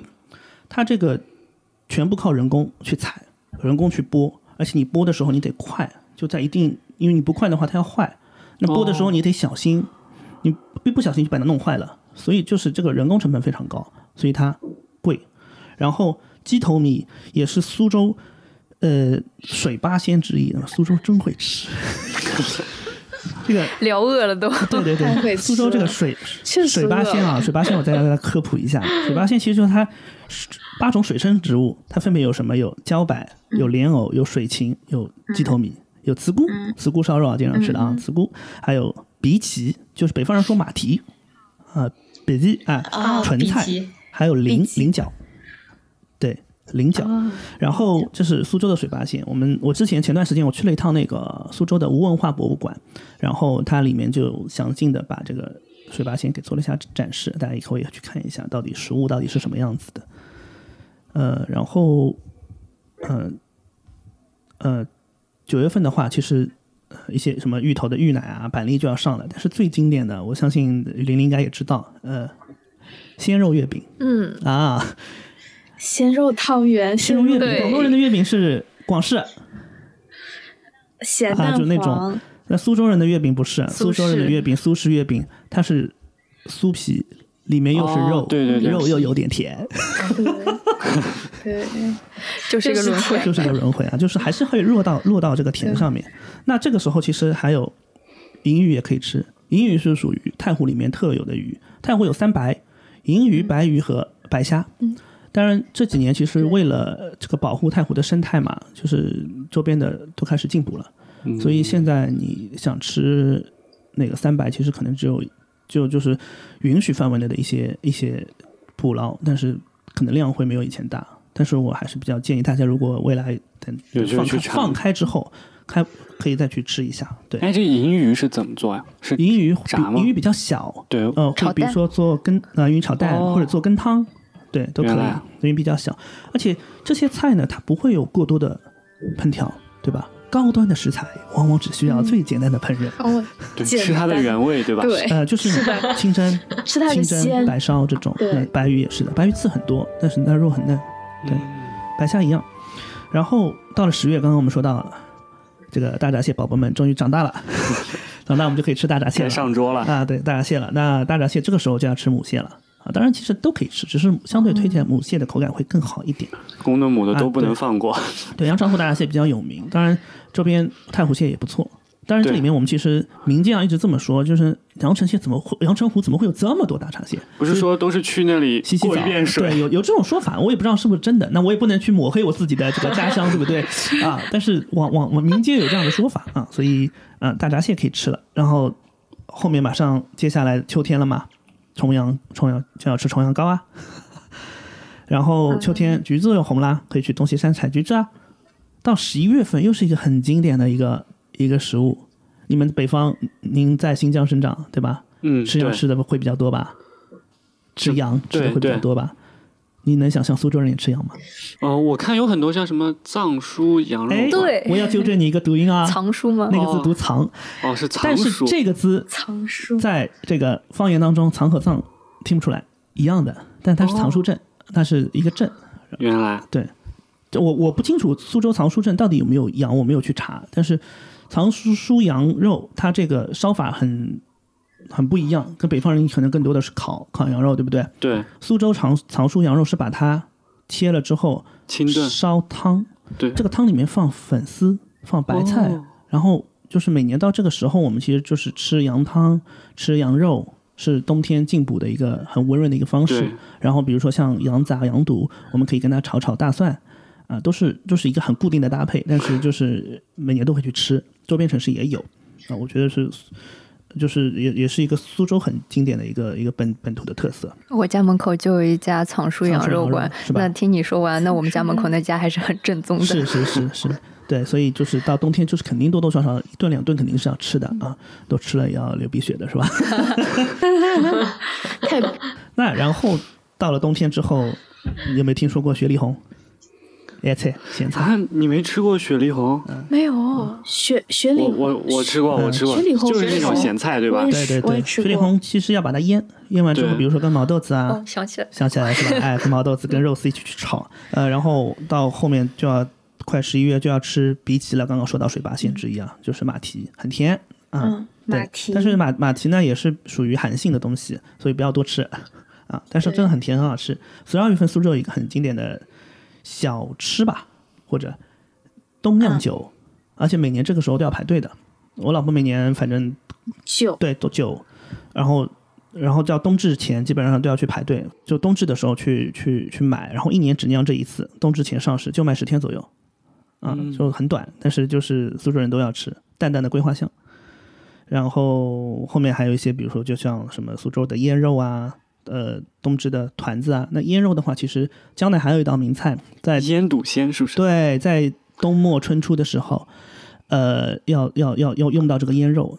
然后笋，有些人喜欢放冬笋，有些人喜欢放春笋。我个人比较倾向于是吃春笋的，也是吃笋的新鲜。但是冬笋也被人家说是笋中之王，各有特色。它们之间有什么区别呢？冬笋和嫩春笋嫩嘛。哦，啊，对，所以呃，整体来说，你看我刚刚说了这么多，我也只能说到冰山一角。就苏州人或者说江南人是真的爱吃，真的爱吃。确实所以所以呃，也这个也跟我们这边的这个生态有关，就是平原地区啊，环境又好，物产丰富对，也没有什么大的自然灾害，所以你你们除了水稻之外，我们要开发各种各样的东西去吃。而且很多都是以这种很实植物植物类的东西为主，你发现吗？就是、嗯呃，所以你说怎么可能只有一种菜叫青菜？这个菜的种类太丰富了。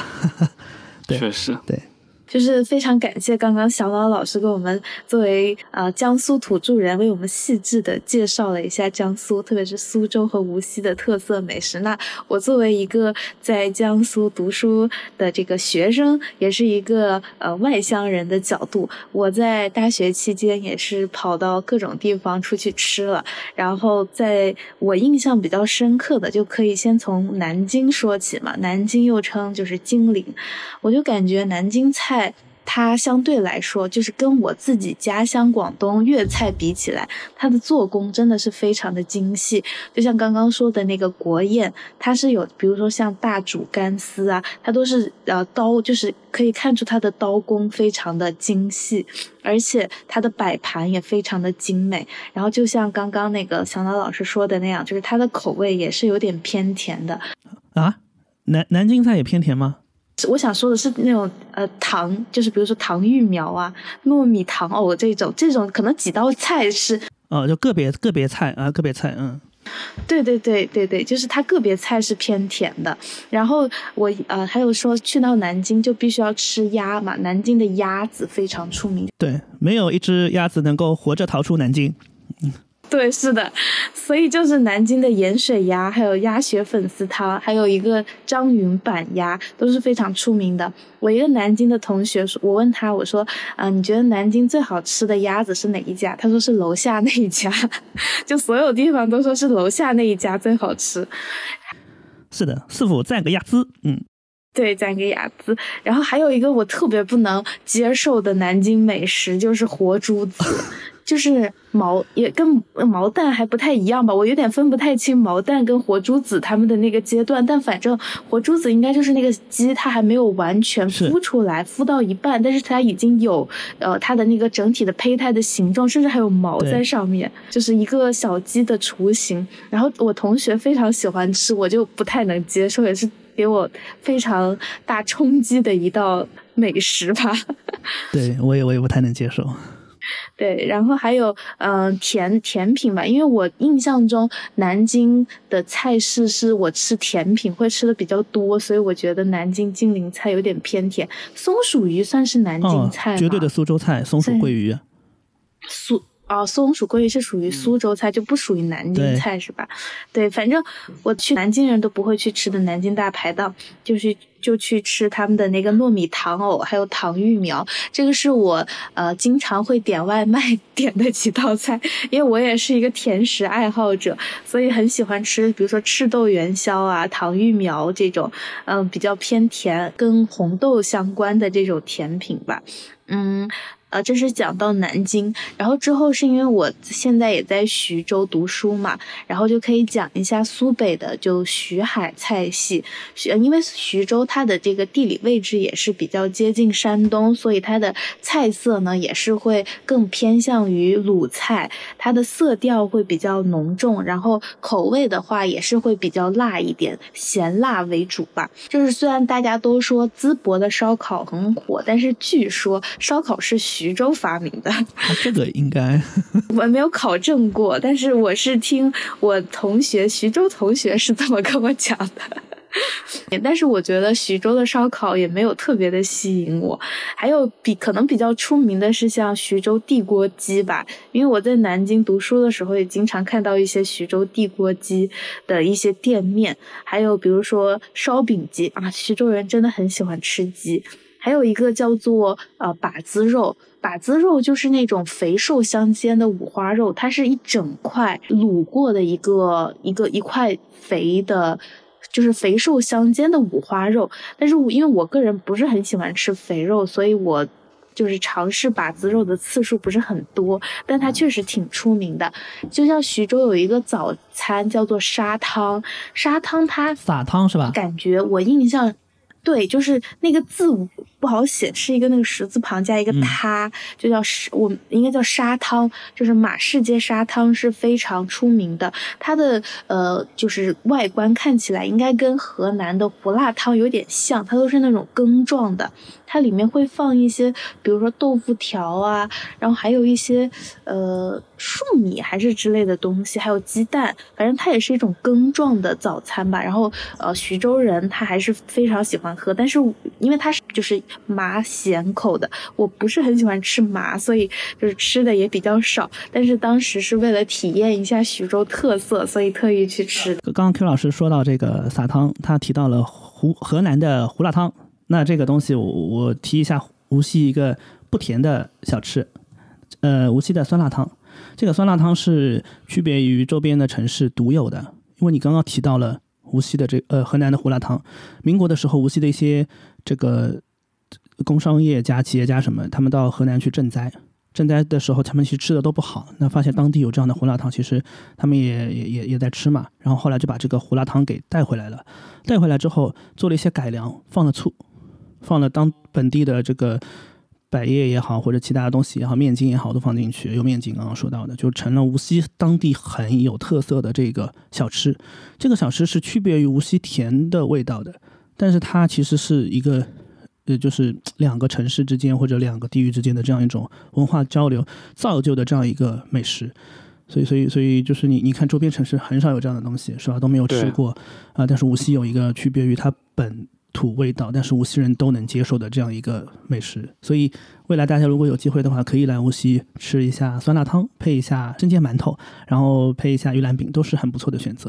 对，然后我还想说，就是那个沙，因因为我我们同学应该叫做砂汤，可能它具体的声调不太确定啊，那我就一直说砂汤了。就它是有点麻，所以它里面是放了一些花椒，还有生姜，还有大葱，还有一些麦仁儿，就是麦子仁儿。然后它的那个汤底应该就。是那种用老母鸡和猪筒子骨熬出来的，以它整个口感是非常的浓厚的，然后还会有一点点偏麻偏辣，可能就有一种去寒的作用吧。嗯，之后还有想说的是那个呃肉筋卷饼，因为我之前在南方一直没有尝试过肉筋，然后是来了徐州之后我才知道什么叫做肉筋。就大家知道肉筋是什么吗？是那种。对，是真的肉的筋吗？字面理解，还是还是面筋？它是它是肉，嗯，你可以理解为是猪肉串。对，就是类似羊肉串，但是它是瘦肉的猪肉串，然后在徐州叫做肉筋。然后呢，呃，我们学校 门口的那家肉筋卷饼是我离开毕业之后离开还会怀念的味道。呃，比如说还有那个蒜鲍鱼，还有水晶桂鱼，就是呃，这个水晶桂鱼它虽然叫做鱼，但它其实不是鱼，它是拿红薯淀粉做出来的一个一道甜品，它是呃一个呃凉菜，就是。嗯，它是拿那种可能是有点糖水的底子，然后把那个红薯淀粉捏成一个类似于小鱼的这种呃。条形状的一个淀粉制品吧，然后呢，它会放一点红萝卜丝在里面，就是整个形状看起来就是一个非常就很多的水晶的小鱼浮在啊这道菜品的上面，反正就是看起来非常的晶莹剔透，然后口感吃起来呢也是比较偏甜口的，比较清爽，可以作为一道夏季的这种呃解暑的呃甜品。呃，进行品尝吧，嗯，所以说徐州其实它的这个美食还是挺多的，我可能就是只能概述其中一部分吧。然后还是欢迎大家，如果说对于这个徐州菜感兴趣的，也可以来徐州亲自品尝一下，因为很多的那种苍蝇馆子也非常的好吃。对，这就是我想介绍的，浅浅的介绍一下。就是因为我的。老家是在徐州嘛，但是虽然我没有回去过，就是，但是我爷爷奶奶他们，我感觉他们就更喜欢吃馒头而不是吃米，是这样的吗？是因为就是江面食对面食会多，他还是沿袭了这个山东人的一些饮食习惯。嗯，那江南呢，可能是水稻水稻种的多一点，所以吃这个米饭会多一点。对，原来。那像刚才 Q 老师你提到那个水晶鲑鱼，我觉得这个。点很有意思，就是我发现好像有很多就是做这种面食甜品的地方，比如说像重庆，我去重庆的时候，它有一种甜品叫凉虾嘛，就是它虽然说有虾这个字，但实际上它只是用那种漏网筛出来的那种面食，然后它做成甜品，对，它就是长得像虾而已，实际上它还是一种面食。是的，是的。只是仿制一个，比如说某种海鲜的形状，可能就是表达了徐州作为这个偏内陆地区想吃河鲜或者海鲜，但是吃不到的一种美好的愿望。北方汉子也有的柔情。对我确实觉得徐州跟山东啊，然后跟内陆有很多饮食文化，我觉得有很大的关系。对，然后说到浙江啊，我觉得尤其是温州，我觉得我有必要提一提，一个是早餐店，然后还有一个点要提的就是馄饨。就刚才也听到小刀老师有讲到无锡的馄饨，那我也想讲讲温州的馄饨。那首先讲到温州的早餐店，嗯，就是温州的早餐店可以说是伴随着每一个温州麦麦、每个温州小孩长大的一个场所，因为我们都知道啊，在温州做早餐店是一个非常不容易的生意，啊，每一家店面它可能，比如说就是一个人或者说一对夫妻。从凌晨的两三点钟就要开始忙活，然后到凌晨的五点钟可能就要开张了。嗯，那么他们的店面虽然有可能是非常小的，但实际上那一个店面能够服务的范围，它能够提供的饮食服务都是非常的全面的，非常多元的。那喝的来说，那早餐我们能喝什么呢？除了全国各地可能都会喝的豆浆以外，还有就是啊，我们温州这边的豆腐脑，你可以。放糖或吃也可以是浇那种肉汤做咸的豆腐脑、豆腐花是吧？一直有咸甜之称。然后要为无锡正一下名啊！那个 无锡虽然是甜都，甜豆花，无锡虽然是甜都，无锡的豆腐花是咸的，是放放酱油、放紫菜，有点意外。对对对，放酱油、放紫菜啊，放虾米是咸的。上海豆花也是咸的。对，你看无锡跟上海的这个口味还是非常相近的，嗯。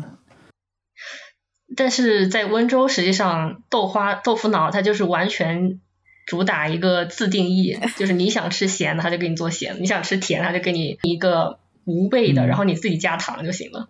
基本上就是这样一种情况。然后说到喝的，还有一种就是我们本地的民族企业，就是叫一鸣，应该上海也有开，开到了江浙沪地区包邮区。呃，它是做牛奶起家的，然后做用那个江浙沪这一带的牧场资源，然后那个老板就开发出，哎，能不能把红枣这个味道放在牛奶里面呢？然后他就开发出了枣奶这个品牌，他就是用枣奶这一个小小的产品，然后打到了整个包邮区。让每一个温州小孩在江浙沪地区上学的时候都可以有一名喝，然后他后面就开发出了一些什么米汉堡啊什么什么，就是搞得有点像西餐发展的一种趋势，就很有意思。对，然后再插一句，就是一鸣的那个董事长还是我高中学校的校友，就是他们会作为一个校友来，然后来回馈母校，给我们学校投资了一家比较大的一鸣的门店，所以我们就可以在高中的时候就。可以享受到那个门店资源这样子，然后说完喝的，还有就是那个吃的。那么吃的，在我个人从小到大的成长经历来看，我对我来说印象最深刻的一个就是糯米饭啊。温州的糯米饭是只有在温州能够吃到的一种味道啊，不不是大家想象中的那种非常呃。难以下咽的硬硬的那种啊黏黏的糯米饭，它是实际上是带汤的，然后它会浇的是前一天晚上可能就已经备好的那种肉汤来打底，然后中间呢会铺上那个糯米饭，然后最上面会有肉粒，然后还会有干的那种油条碎铺在最上面，所以相当于你吃这个糯米饭，你既能吃到带汤水的东西，然后又能吃到那种脆脆的油条。所以，呃，这样一碗下去，那可能它会对于我们这些上学的学生啊，然后就是有干很大的体力活的人，对他们来说是非常呃有营养，然后又能够补充体力的一个食物。对，然后还有一个呢，就是灯盏糕。灯盏糕就是那种板车上面会卖的一个像锅一样形状的圆形的萝卜丝饼。前面那个呃，说江南地区不会说包子嘛？然后我们这边呢，就是也是卖白馒头或者是黄馒头，呃，红糖馒头，然后还有就是带有馅的呃肉馒头和素馒头，基本上是这样的几种。然后还有一个就是烧麦，除了糯米打底以外，最上面一定要放一块肉粒。就是我去北方上学之后，我发现北方的烧麦它上面居然没有肉，我真的无法接受。就是作为一个温州人来讲，如果一个烧麦是没有肉的话，这怎么可以呢？然后说完了早餐店，我想讲的就是关于馄饨。嗯，温州的馄饨跟别的地方有一点的区别，就是我们从小到大很喜欢吃的那种馄饨，实际上是那种流动性质的店面摊位，并不是说有一个固定的店面那样子的。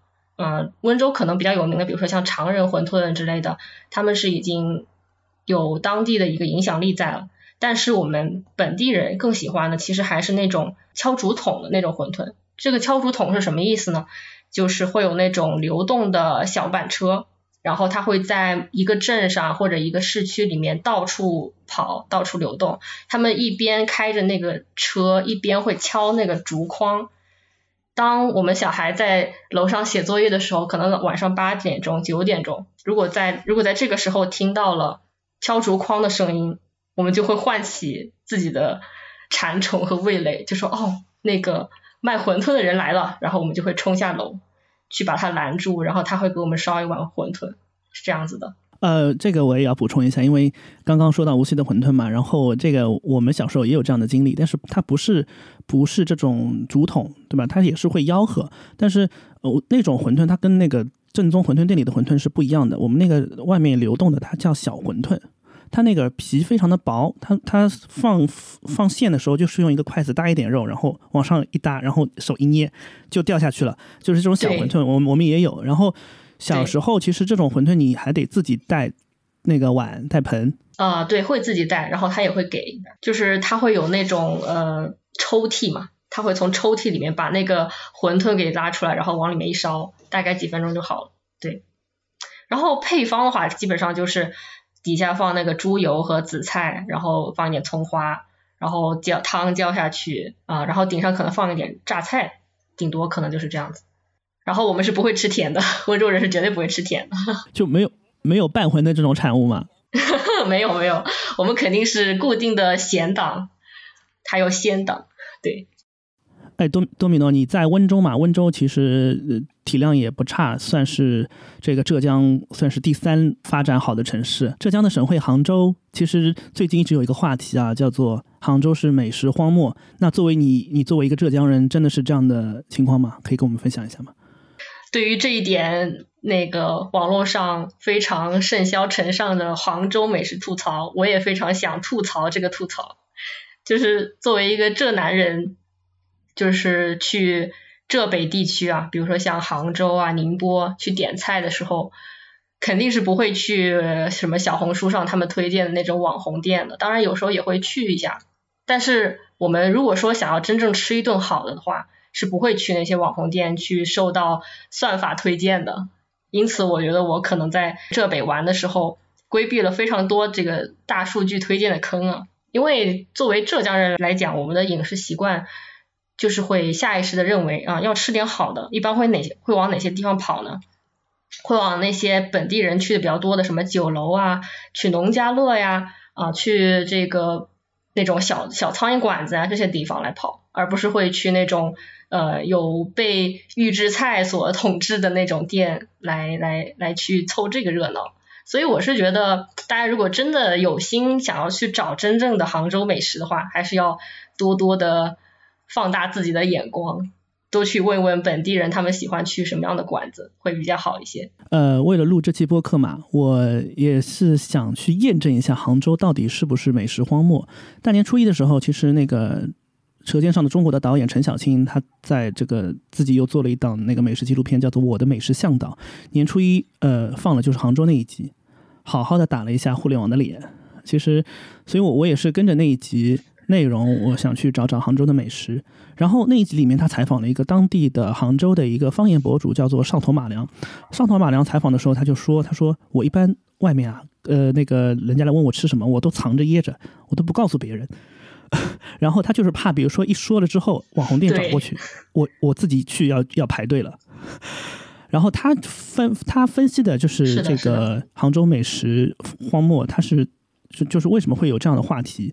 因为他觉得说，外面你刚刚也提到的大数据或者流量，他给到我我们的一些推荐，往往都是饭店体系。什么叫饭店体系？就是我们去吃饭店，去吃西湖醋鱼，你去你去吃龙井虾仁，这种菜往往需要非常长时间的这个烹饪时间，对食材的要求也非常高。但是在外面的商场里面，外面的饭店里面，他要的是什么？要的是快速的翻台量。所以他会给到你提供预制菜，那这个东西它就是跟美食的要求是相悖的。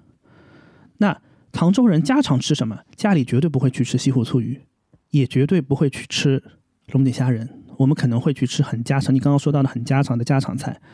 所以，所以，所以就是呃，印证你刚刚说的那句话，呃，我们要去找更多的苍蝇小馆，更多的本地人吃的东西。更多 local 的这种生活方式，我们才能吃到杭州的美食。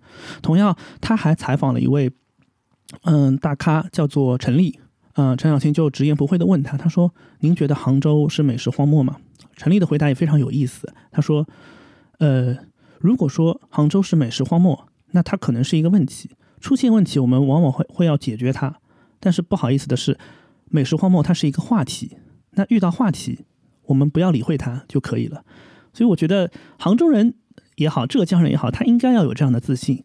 我相信他是呃南宋迁都过来，就作为一个历史的这样一个文化名城，又有如此的经济体量去做支撑，一千两百多万的这个人口的城市，怎么可能是美食荒漠？它也不应该是美食荒漠。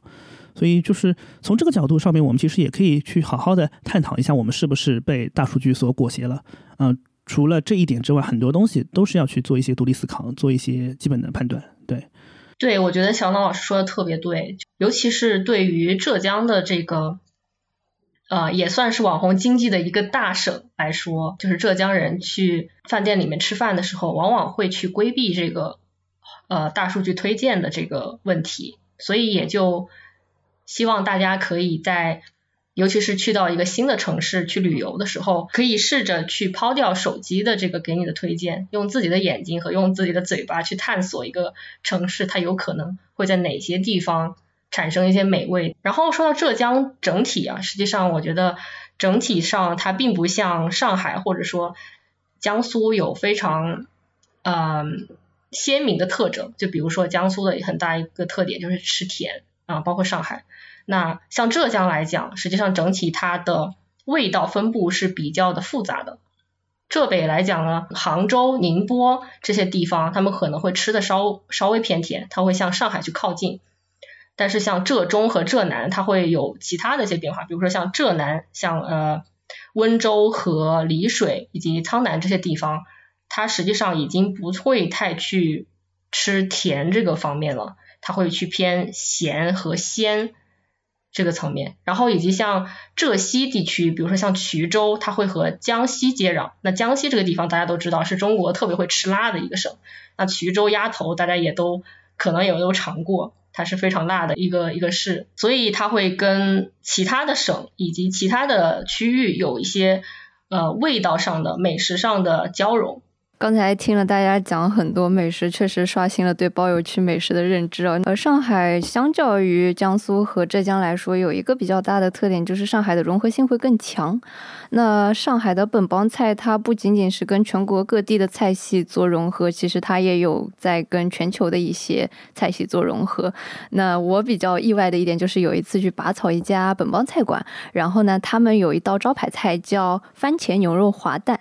那其实我觉得这不算是一道上海菜，更偏粤菜的体系。那所以其实有一些上海的创新菜，呃，或者说是融合本帮菜，它都是会从粤菜啊，包括其他的菜系里面去汲取一些精华，然后用到本帮菜里面。然后包括其实呃，我爸跟我。都有在家做过黄焖鸡，那黄焖鸡它是鲁菜的一道家常菜，但我们做的黄焖鸡一定跟就是呃鲁菜菜系里的黄焖鸡不是一个东西，可能也就是会更偏甜或者更加的浓油赤酱一点。那我觉得这个是上海菜，呃，相较于就是江浙菜来说比较不同的一点。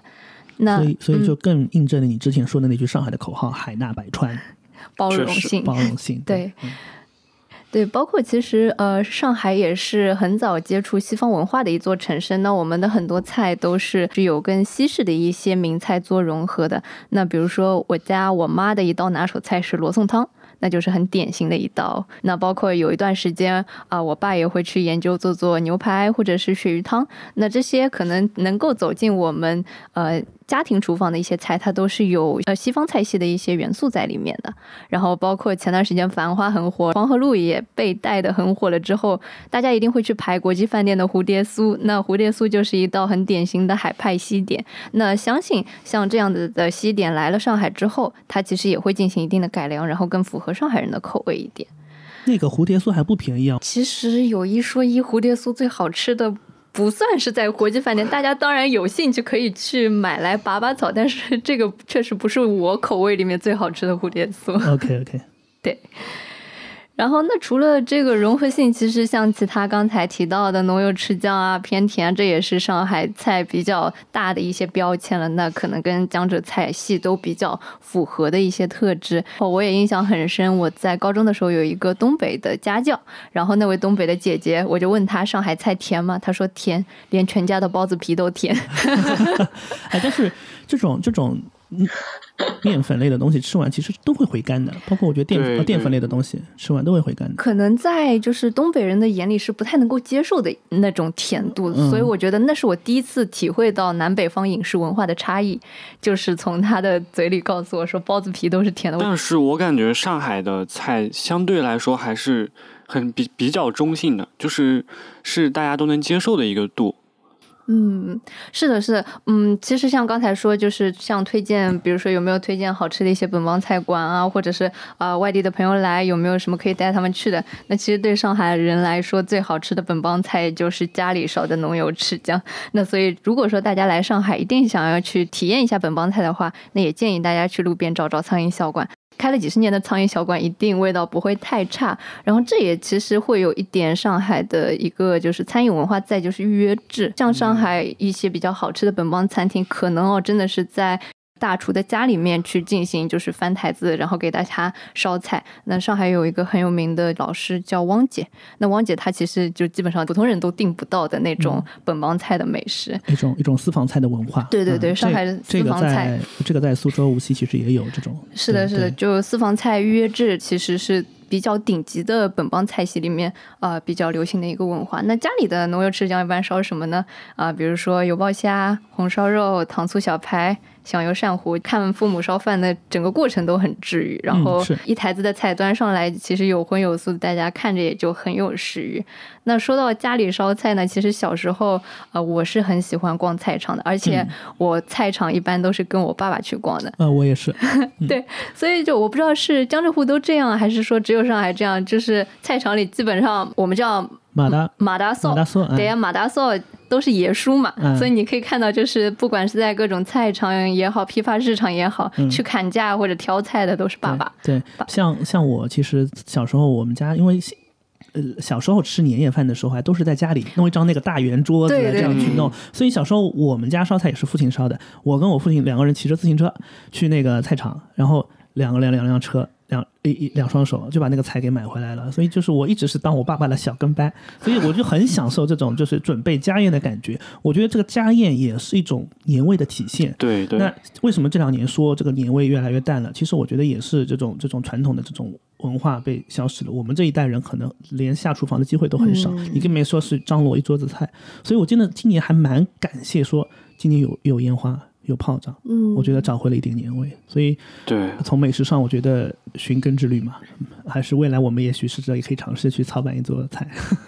对，包括其实跟爸爸去买菜也比较长见识，菜场里面一般都会有比较新鲜的一些菜的品种啊，然后就是去认各种各样的绿叶菜的品种。但是菜场里面会有一道就是现杀现做的菜是家里一般不会做的，就是鲍鱼。嗯，鲍鱼，我特别特别喜欢吃家门口菜场做的鲍鱼，就是他会把那条鱼现杀，然后去内脏，刮完鳞片之后线下油锅，因为菜场里那个油锅是大油锅嘛，它的油温很呃，它的油温很足够，对，所以说它爆出来的鲍鱼，包括它调的那个酱汁的味道就非常好，然后每次一个塑料盒子端过来之后，就会迫不及待先吃一块，对，也是甜的啊。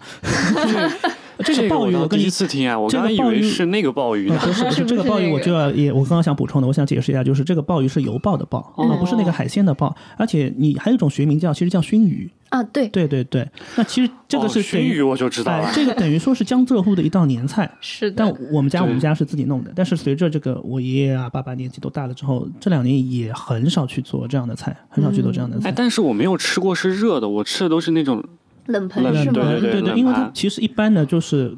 就做冷盆用，对，哦，嗯，也是甜的啊，因为有酱油。对，我觉得那我觉得那个蛮好吃，它炸的也是比较酥的那种感觉，那种程度。对，包括其实还有鲍鱼面啊，是是，对，也是比较有名。我觉得上海的面也是很有特色的，嗯，就是它是会有很多那种浇头，嗯，现炒，嗯。对，然后我我之前就是去吃那个本帮面，它都是那个面馆里，它一个那个柜台里面有很多很多个那个大的碗，然后里面都是各种各样的浇头，有什么面筋啦，然后有什么腊肉面，然后反正非常的丰富。腊肉面也是微甜的，也是微甜。对对对。对，嗯，然后刚刚说到鲍鱼，其实。呃，我这边也再补充一下，就是这个鲍鱼大多数可能是用的青鱼，嗯啊，其实就是本身肉质是非常鲜美的，对。然后上海的面其实也是很多浇头，它真的说是现炒的，就是它是带着一种锅气的，这种锅气才能给你一种生活感。对对，就包括其实是面馆里的阳春面，它的那个汤头调的也是很好的。是的，虽然看上去就是一个清清淡淡的酱油汤，但是你呃嗦一口面，然后喝一口汤，也是在冬天超级暖的。对，哎，这种面是它那种汤底是不是叫酱油水？是是这么说吗？酱油汤吧，其实是它煮了很久的汤，然后把它充充沛到这个有调过量的调过那个调料的这个碗里面。对，而且呃，苏南包括上海的面，大多数是细面。嗯对对对，它都，我感觉那种面是和北方的面比起来，它是更有那种嚼劲，它很韧。对对，是的。然后说到面的话，其实上海还有一个很有名的面叫葱油拌面。嗯，哦，对对对，甜的。葱油拌面它的其实它的灵魂就在于那个葱油，就是我有看过，就是熬制葱油的整个过程，它是激发这个拌面的一个很灵魂的所在。就算是我们大学食堂的葱油拌面，也是做的很地道的。嗯嗯，所以你今天认准了，有酱油的多少都要放点糖。我还我还有自己尝试做过葱油拌面，嗯，然后它也是就是先要炸一下这个葱油，然后最后要用那个酱油还有糖做一个那种汁，对，就是拌面的汁，对。仔细探索的话，关于本帮的美食也很多，包括其实上海的早餐文化也很盛行，比如我们会说四大金刚。生煎馒头、小笼馒头也有各种各样的，包括中午饭的话有馄饨、双档汤、单档汤。嗯，那到后面，其实我觉得上海人也非常有意思。有一段时间，不知道大家有没有留意过，叫健康夜市，在上海很火。就是我们会去一些就是早餐店里面吃大饼油条，是在晚上吃。无锡也有，无锡也有。对。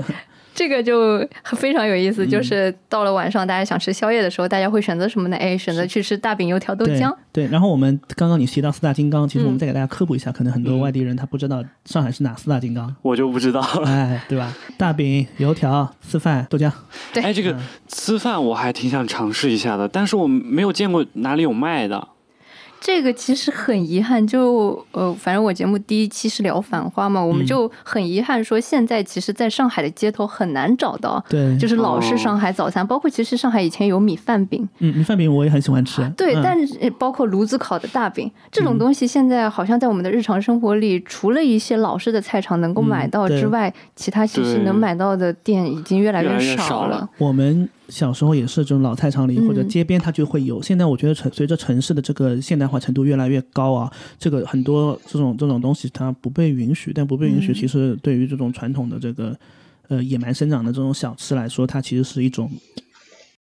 就很遗憾吧，就是感觉他们在慢慢消失。包括华姨刚才问我双档汤、单档汤指什么的时候，我就突然发现，说我好像有十几年没有吃到过这种东西了，就是没有吃到过非常地道的，就是餐厅里的双档和单档汤。对对对。之前看《繁花》的时候，里面那个汪小姐就经常提到那个资饭团嘛。对。然后，哎，我就感觉，感觉生生活在上海，但是从来没有出现过这个东西。呃，再补充一句啊，甜的。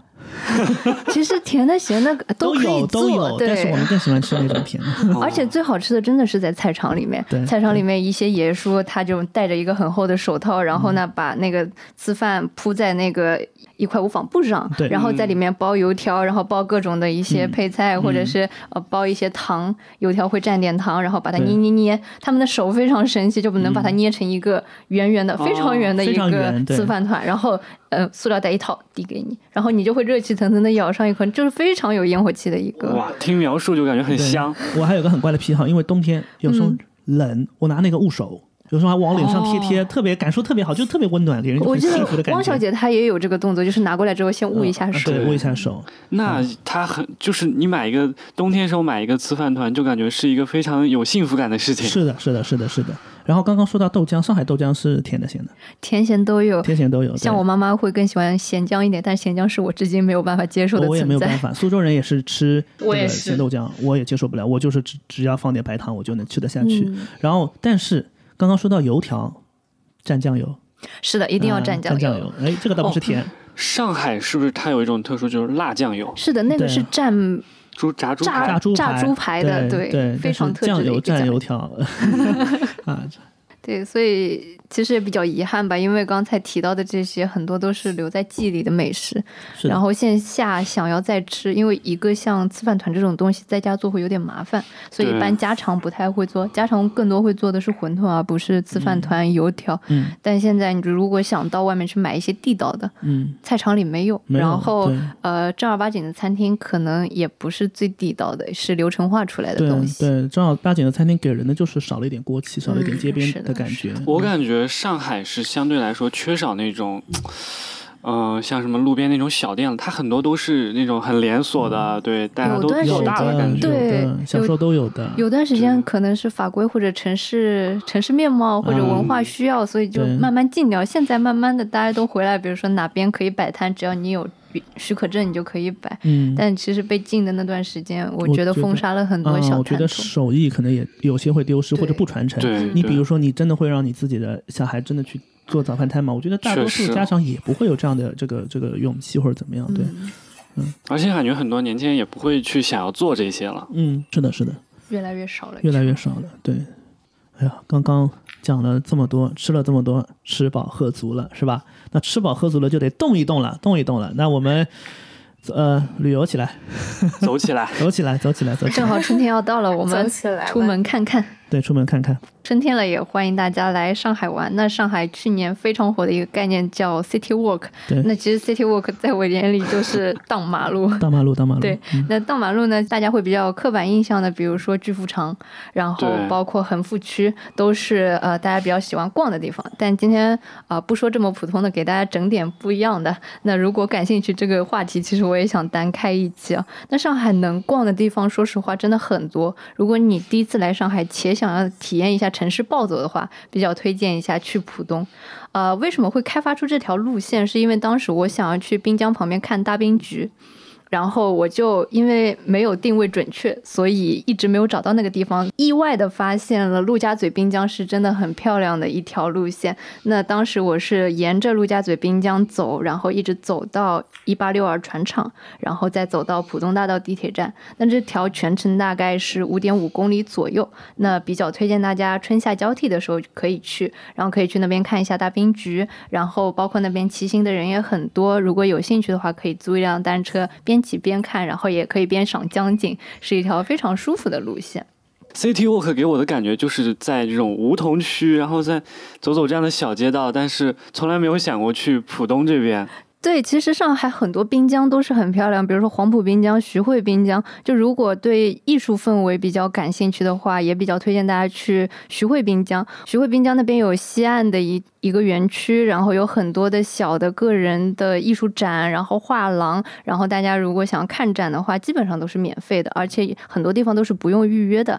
然后可以去那边兜兜看看、逛逛。然后如果想走到啊、黄浦江边体验一下的话，呢也可以去走滨江大道。所以这个我是觉得是更加能够体现上海特色的。像刚才胡阿姨说的梧桐区的，也是大家普遍认知上海比较适合 city walk 的地方。那这些地方的话呢，更加适合大家去拍照打卡，然后吃吃逛逛。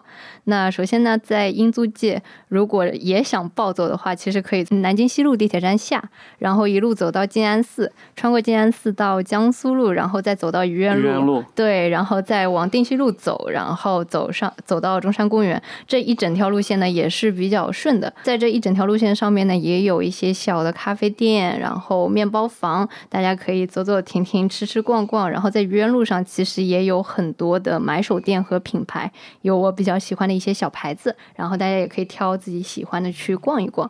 嗯如果说呃逛到中山公园那边快晚上的话呢，也推荐大家去定西路上吃吃夜宵，烧烤、小龙虾，包括其他的一些美食，在定西路上都有很扎堆的一些小餐厅，这不才吃饱吗？又吃了！所以就不推荐具体的店名了。那如果大家想在市中心逛逛的话呢，比较推荐大家在黄陂南路地铁站下。那黄陂南路到淮海中路再到陕西南路一带都是非常好逛的一块，就是商业区，然后带一些小店。然后黄陂南路走到那个淮海中路。跟重庆南路的交界处呢，就有一家我比较喜欢的呃阁楼咖啡馆。然后淮海路、淮海中路上呢有 Nico and 有对 TX Nico and 淮海，对对对，这都是就是年轻人比较喜欢的。我刚想说，年轻人都比较喜欢逛的一些店。然后，嗯，淮海中路跟陕西南路、思南路、南昌路的交界处呢，也会有一些小的面包房，比如最近那个咕噜咕噜很火，面包非常推荐大家去吃一吃。然后南昌路上也有铁手咖啡制造局，像这样子，也不是说这是一家很好的咖啡店，只是说跟朋友进去小坐一会儿，然后聊聊天，那个氛围是非常好，也是非常惬意的。然后走到陕西南路，如果还想往前走呢，可以走到上音歌剧院对面的东湖路。东湖路它也是一条比较有历史的小马路，之前杜月笙的别墅就在那条路上。哦，对，然后东湖路也衔接着新乐路，新乐路上呢也有很多的啊、买手店，包括一些潮牌都会在那边去开店。新乐路嗯，是不是新乐路，然后东湖路还有长乐路是连着的？对，那边那边是一块，就是一哦片区，大家可以有兴趣的话，对，那边有很多可以逛的。对，那刚才前面呢有提到过英租界，那如果想去法租界逛逛呢，推荐大家在常熟路地铁站下车。常熟路附近就是安福路，安福路就不给大家 做 不给大家做过多的介绍。这条真的是现在属于上海街拍一条街，很多的老法师会扛着。长枪短炮去上面拍，就是穿搭很时尚的小姐姐。但是在长熟路附近呢，有五原路、乌鲁木齐中路和永嘉路，这些都是非常好逛的小马路。嗯，包括在如果走得远一点的话，有太原路和桃江路那边呢，有一个我比较喜欢的，就是集合买手店以及一些小的咖啡馆，大家都可以去走走逛逛。如果说真的想要逛安福路的话呢，也推荐大家啊，从安福路再走到武康路，那就能够直接把上海最火的两条小马路给全部逛掉。上海除了一些网红的小马路，还是有更多。梧桐区的小马路是值得大家逛一逛的，所以开春了，大家春暖花开的时候可以来上海挡挡马路。嗯，非常好，非常好。到时候我们春春天我们可以再约一下，比如说去做一些实地录音的东西。对，嗯。就是，既然是春暖花开的季节，那就是大家都希望去看看樱花。除了之前大家说武汉大学的樱花很火，其实，在南京也有非常多适合赏樱的地方。比如说南京鸡鸣寺的樱花就会非常出名。虽然说大家觉得鸡鸣寺是求姻缘很灵的地方，但是据小红书的诸诸多统计学显示，去南京鸡鸣寺求姻缘的情侣基本上都分手了。所以大家还是要。慎重。柯老师，这点我可以 来补充一下，因为我唯一烧香的地方就是鸡鸣寺。那鸡鸣寺为什么说求姻缘灵？它其实算是一个谣言吧，因为鸡鸣寺在建国后有一段时间，它离一个尼姑庵很近，所以 所以鸡鸣寺它 它不是一个求姻缘的好地方。我一般去鸡鸣寺求健康、求财也都不会求姻缘。然后还有，比如说在呃大学里面，我的母校南京林业大学的樱花大道也是非常适合去赏樱的，呃，而且是免费的，可能比鸡鸣寺更具有性价比。呃，之后是比如说呃像清明时节可以去扬州逛一逛。我之前就是一七年的时候去了一趟扬州嘛，我倒没有特别去扬州看花，我去扬州是去皮市街那条老街上去看了很多，比如说古玩店或者是书店，其中就是印象非常深刻的，昨天就是跟小脑老师还聊到了，就是一个浮生记书店。非常巧的是，就是小脑老师跟浮生记书店的树掌柜好像还是大学的朋友。对，我们是大学同学。然后树掌柜 昨天还来无锡找我。对他，因为最近最近他开这家书店开了已经有将近呃已经超过十年了。然后他最近也开了新店，也有自己的这个呃周边的店，也有自己的民宿，基本上把整个浮生记做成了一个杭州文化旅游地标。对，还是很推荐大家可以去看一看，可以去看看他们家周边，设计感都非常强，很符合扬州当地的慢生活的这样一种状态。对，他们家的那个四十读书好的帆布包，我就是一直留存到现在还在背，质量也是很过硬。四十读书好的那个字是舒掌柜亲自写的，他的书法非常好。对。以上呢就是我对于江苏适合赏樱的地点，以及我自己去旅游过的印象比较深刻的景点的介绍。那么接下来呢，我们就把列车开往浙江，由多米诺为大家介绍一下浙江的大好风光。那说到浙江的旅游，我可能不会给大家推荐像上海或者江苏一样的城市的旅行路线，我可能会给大家讲讲浙江的乡村或者县镇之间的。山林野趣吧，就提到浙西南，我会讲一个城市叫做丽水。那丽水我曾经去过两次，我认为丽水是一个非常美丽的地方。嗯，它是整个浙江省的绿色覆盖率最高的一个市。啊，那提到丽水，我们会想到什么呢？会想到它的一个地方叫松阳，松阳的古镇和乡村是非常的美丽的，它有非常完整的梯田的地貌。啊，然后还有一个地方是叫古堰画乡，古堰画乡你可以在这里看到浙江的非常经典的那种乡村风貌，然后它维护的也特别好，有非常多的呃旅游的农家乐呀、小景点去开发出来，然后你还可以在那个地方泛舟，可以去呃跟随着当地的人来给你讲解，你还可以在那个村子里的大榕树下面乘凉，所以在春秋季节去的时候是非常美丽的。然后说到呃丽水，还有一个地方我目前为止还没有去过，但是我非常想去的呢，就是景宁畲族县畲族的自治县。那么它是浙江的唯一的一个少数民族的自治区，它代表的是浙西区域的一个非常有独特的一个风景线。那说完了丽水。还有就是说到我的家乡温州，那温州除了大家嗯嗯印象中的，可能它会有一条瓯江，那瓯江会涉及到呃一个海港城市的一个印象。那除了和海有关系以外，温州同样也是一个和山非常有关系的一个城市。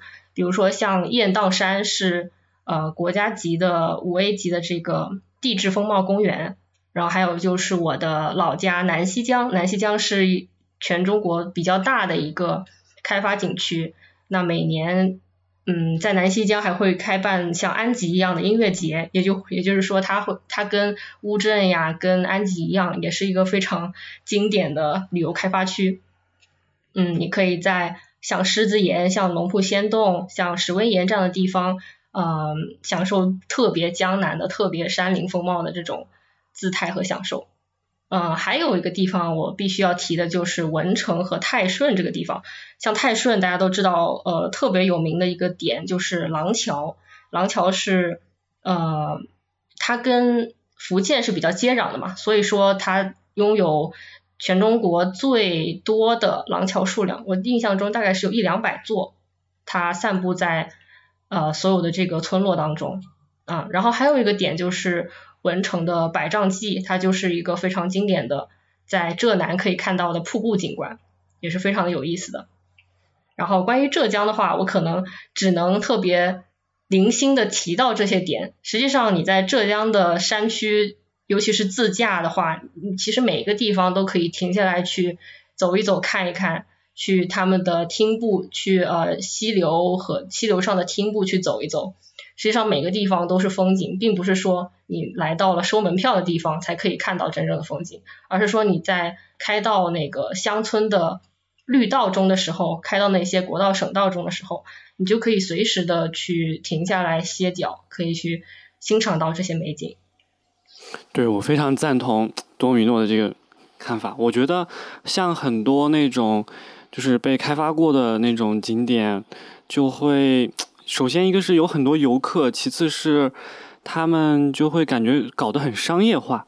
然后就是，嗯，关于浙江的，就是出去玩，我想要补充的就是湖州。我觉得湖州是一个比较不错的城市，因为它离安吉还有那个莫干山都非常的近。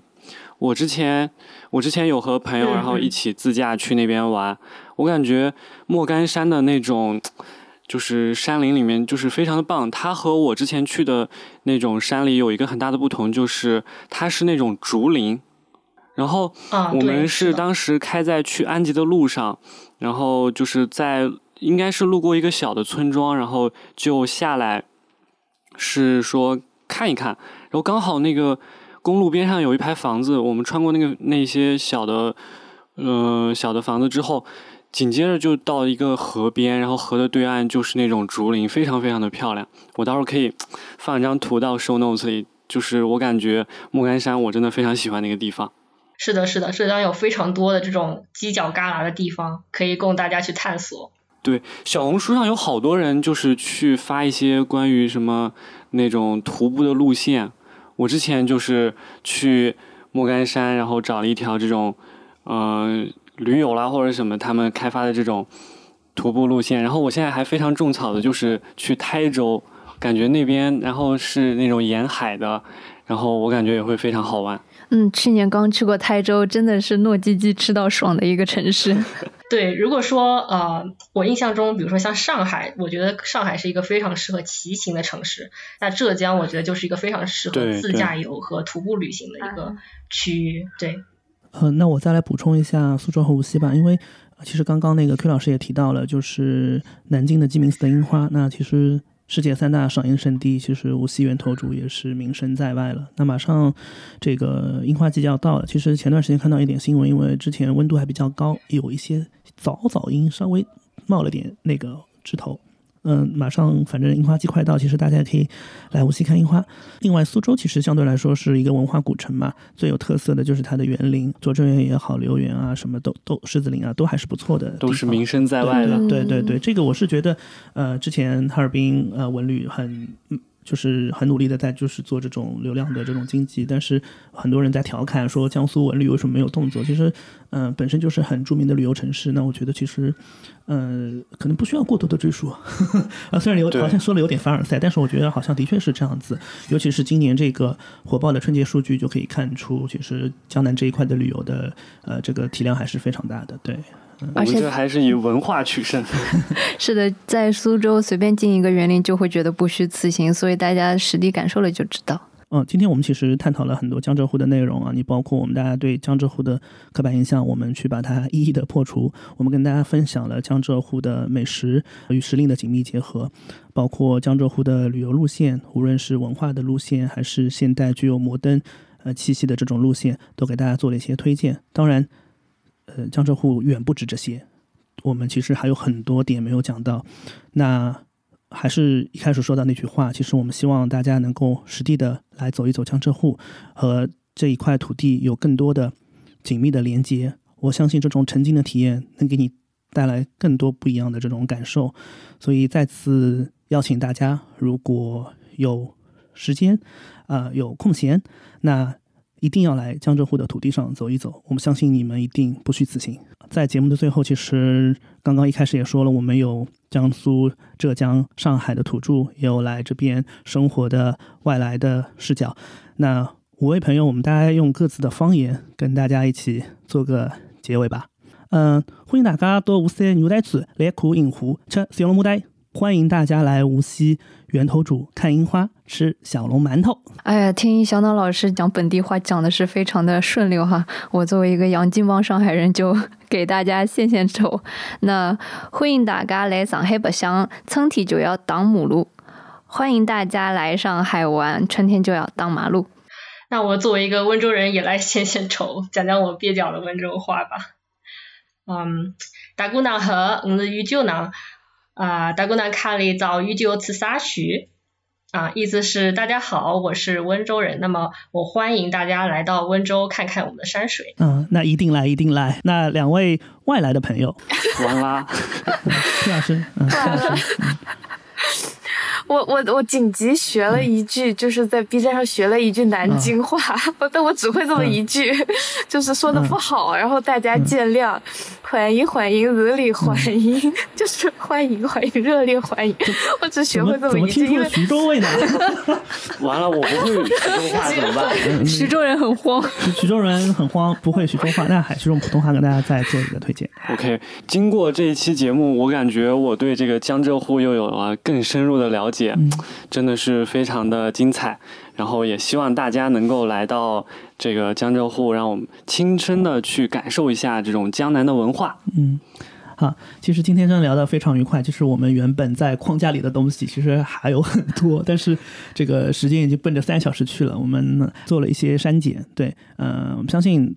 减法留白其实是非常好的表现形式啊，更多的东西我们未来也会在各自的播客去做更多深入的探讨，也希望大家啊继续订阅脑力有限，继续订阅破罐不摔，订阅锦衣 Radio，订阅漫游者说，订阅朋友走慢点啊，在这里，因为今天是我们录制的时候正好是元宵节，我们也祝大家元宵快乐。好，那我们今天就到这边跟大家打个招呼，拜拜，拜拜。女士们、先生们，江浙沪之旅即将结束，感谢您乘坐本次列车。下一站，新一线。特别鸣谢参与本次城市系列串台节目的播客栏目：漫游者说、朋友走慢点、共商闲举、奇思妙谈、锦衣 Radio、拜拜拜拜、脑力有限、心理共鸣、杏子鸡尾酒。